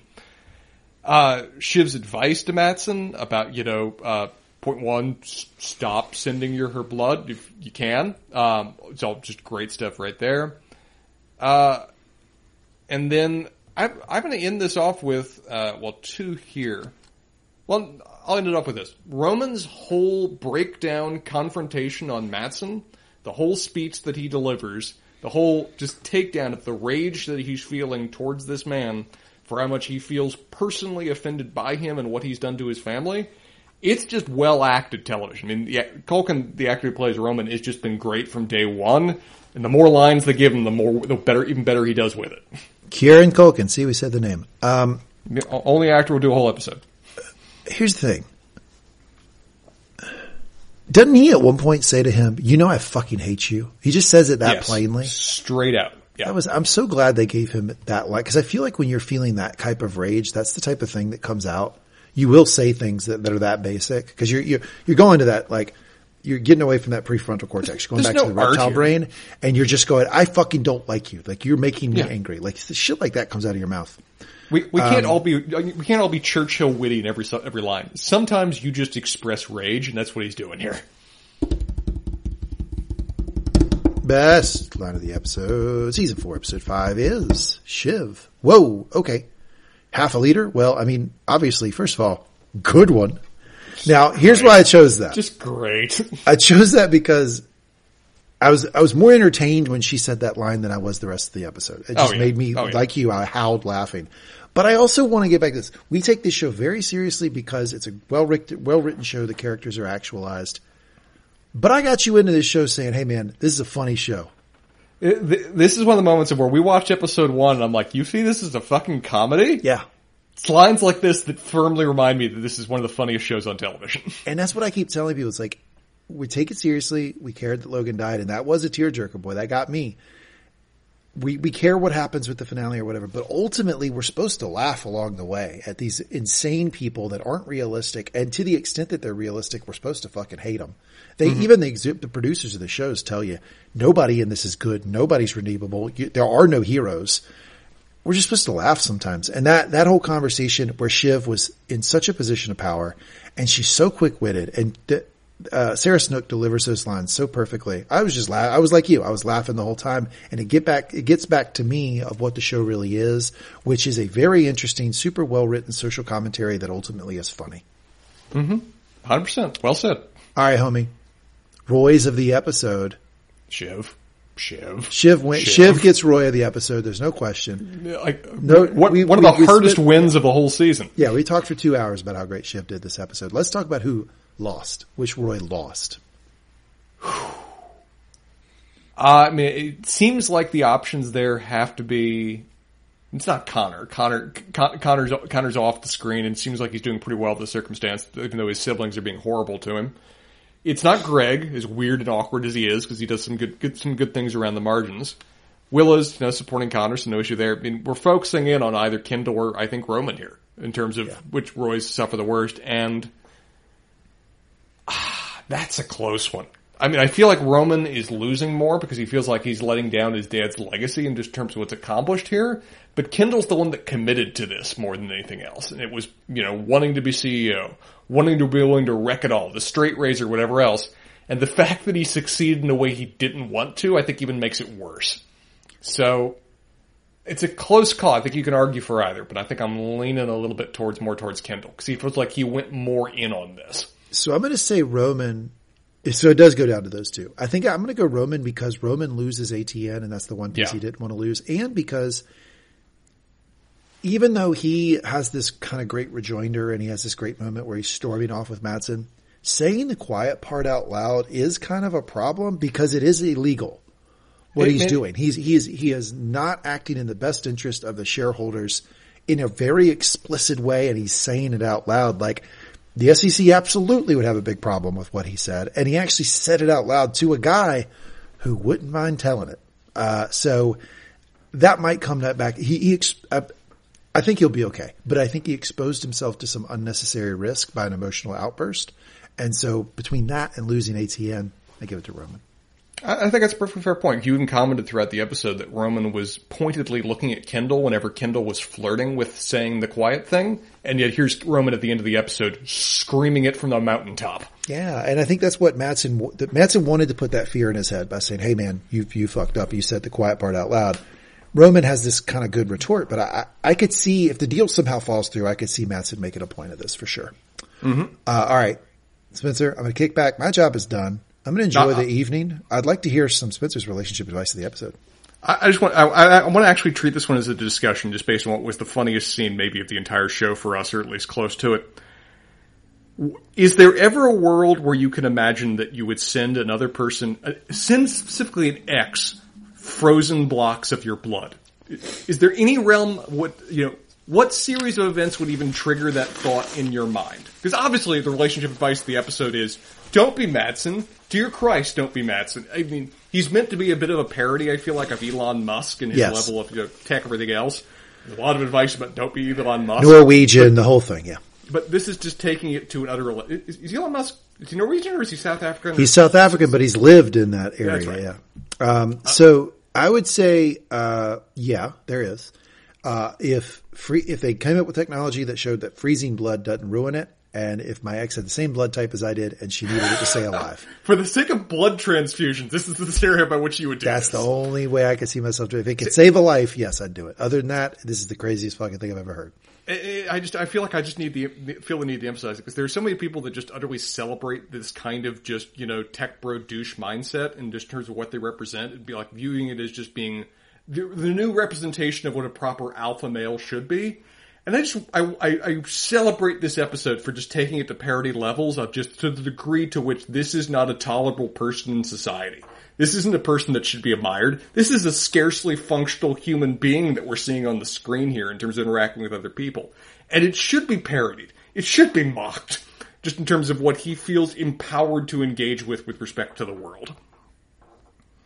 Yeah, it's kind of like related to like the worst TikToks of all time, which is like the bros sitting there be like, if you save a dollar a day and put it in this blah blah blah account, you could be a ultra gajillionaire. And, you know, it's like some fucking douchey advice like that that like ultimately is like super hollow and usually the math doesn't work. Yeah, it's it's related to that for sure. They're they're certainly poking holes in that. Uh, I, I like that they're taking a shot at Elon Musk a little bit. You know, they've been they've been putting it on. Um, They, they can only hit the Murdochs- Mur- they can only hit the Murdoch family so much. They've and been doing putting it for on the years. Murdochs. They they obviously were had a lot of commentary about Fox News in there. Um, and I like that they I like that they were punching a little on Elon. Yeah, I thought this episode was great, but ultimately, like, it's a comedy. Like, let's not take it so seriously. I was super, good was super entertained. I was super entertained. It was, yeah, it was good fun. That's that's maybe a good way to, to end the episode. Is it was good fun. It was a lot of fun. Damn straight, man. I mean, this is a show of where I keep coming back week to week with just utter confidence that whatever they're going to do, wherever the characters are going to be, it's going to be among the best written shows on television because they just keep doing it week after week. Well, well, we get five more episodes of it, then I believe it is over, my friend. All right. We will be back with you next week to review episode six of the final season of Succession. Thanks everybody for listening. If you're enjoying this podcast, please rate, review, subscribe. You can always let us know what you think. You can go to facebook.com slash mangum talks. You can either post, send us a message, whatever tickles your fancy to let us know what you think of the podcast, what you think of the shows that we're watching. You can also go to twitter.com uh, and check us out at Mangum Talks or go to mangumtalks.com, upper right hand corner, click contact us, fill out the form, let us know. I read all that stuff. I read every bit of it, filter it. I let Spencer know about some of it. That is kind of how it goes. He reads me the best and he reads me the worst. But either way, I'm getting at least a version of it. Pretty much. All right. Thanks everybody for listening. We'll be back with you next week. Hope you have a great week. Bye.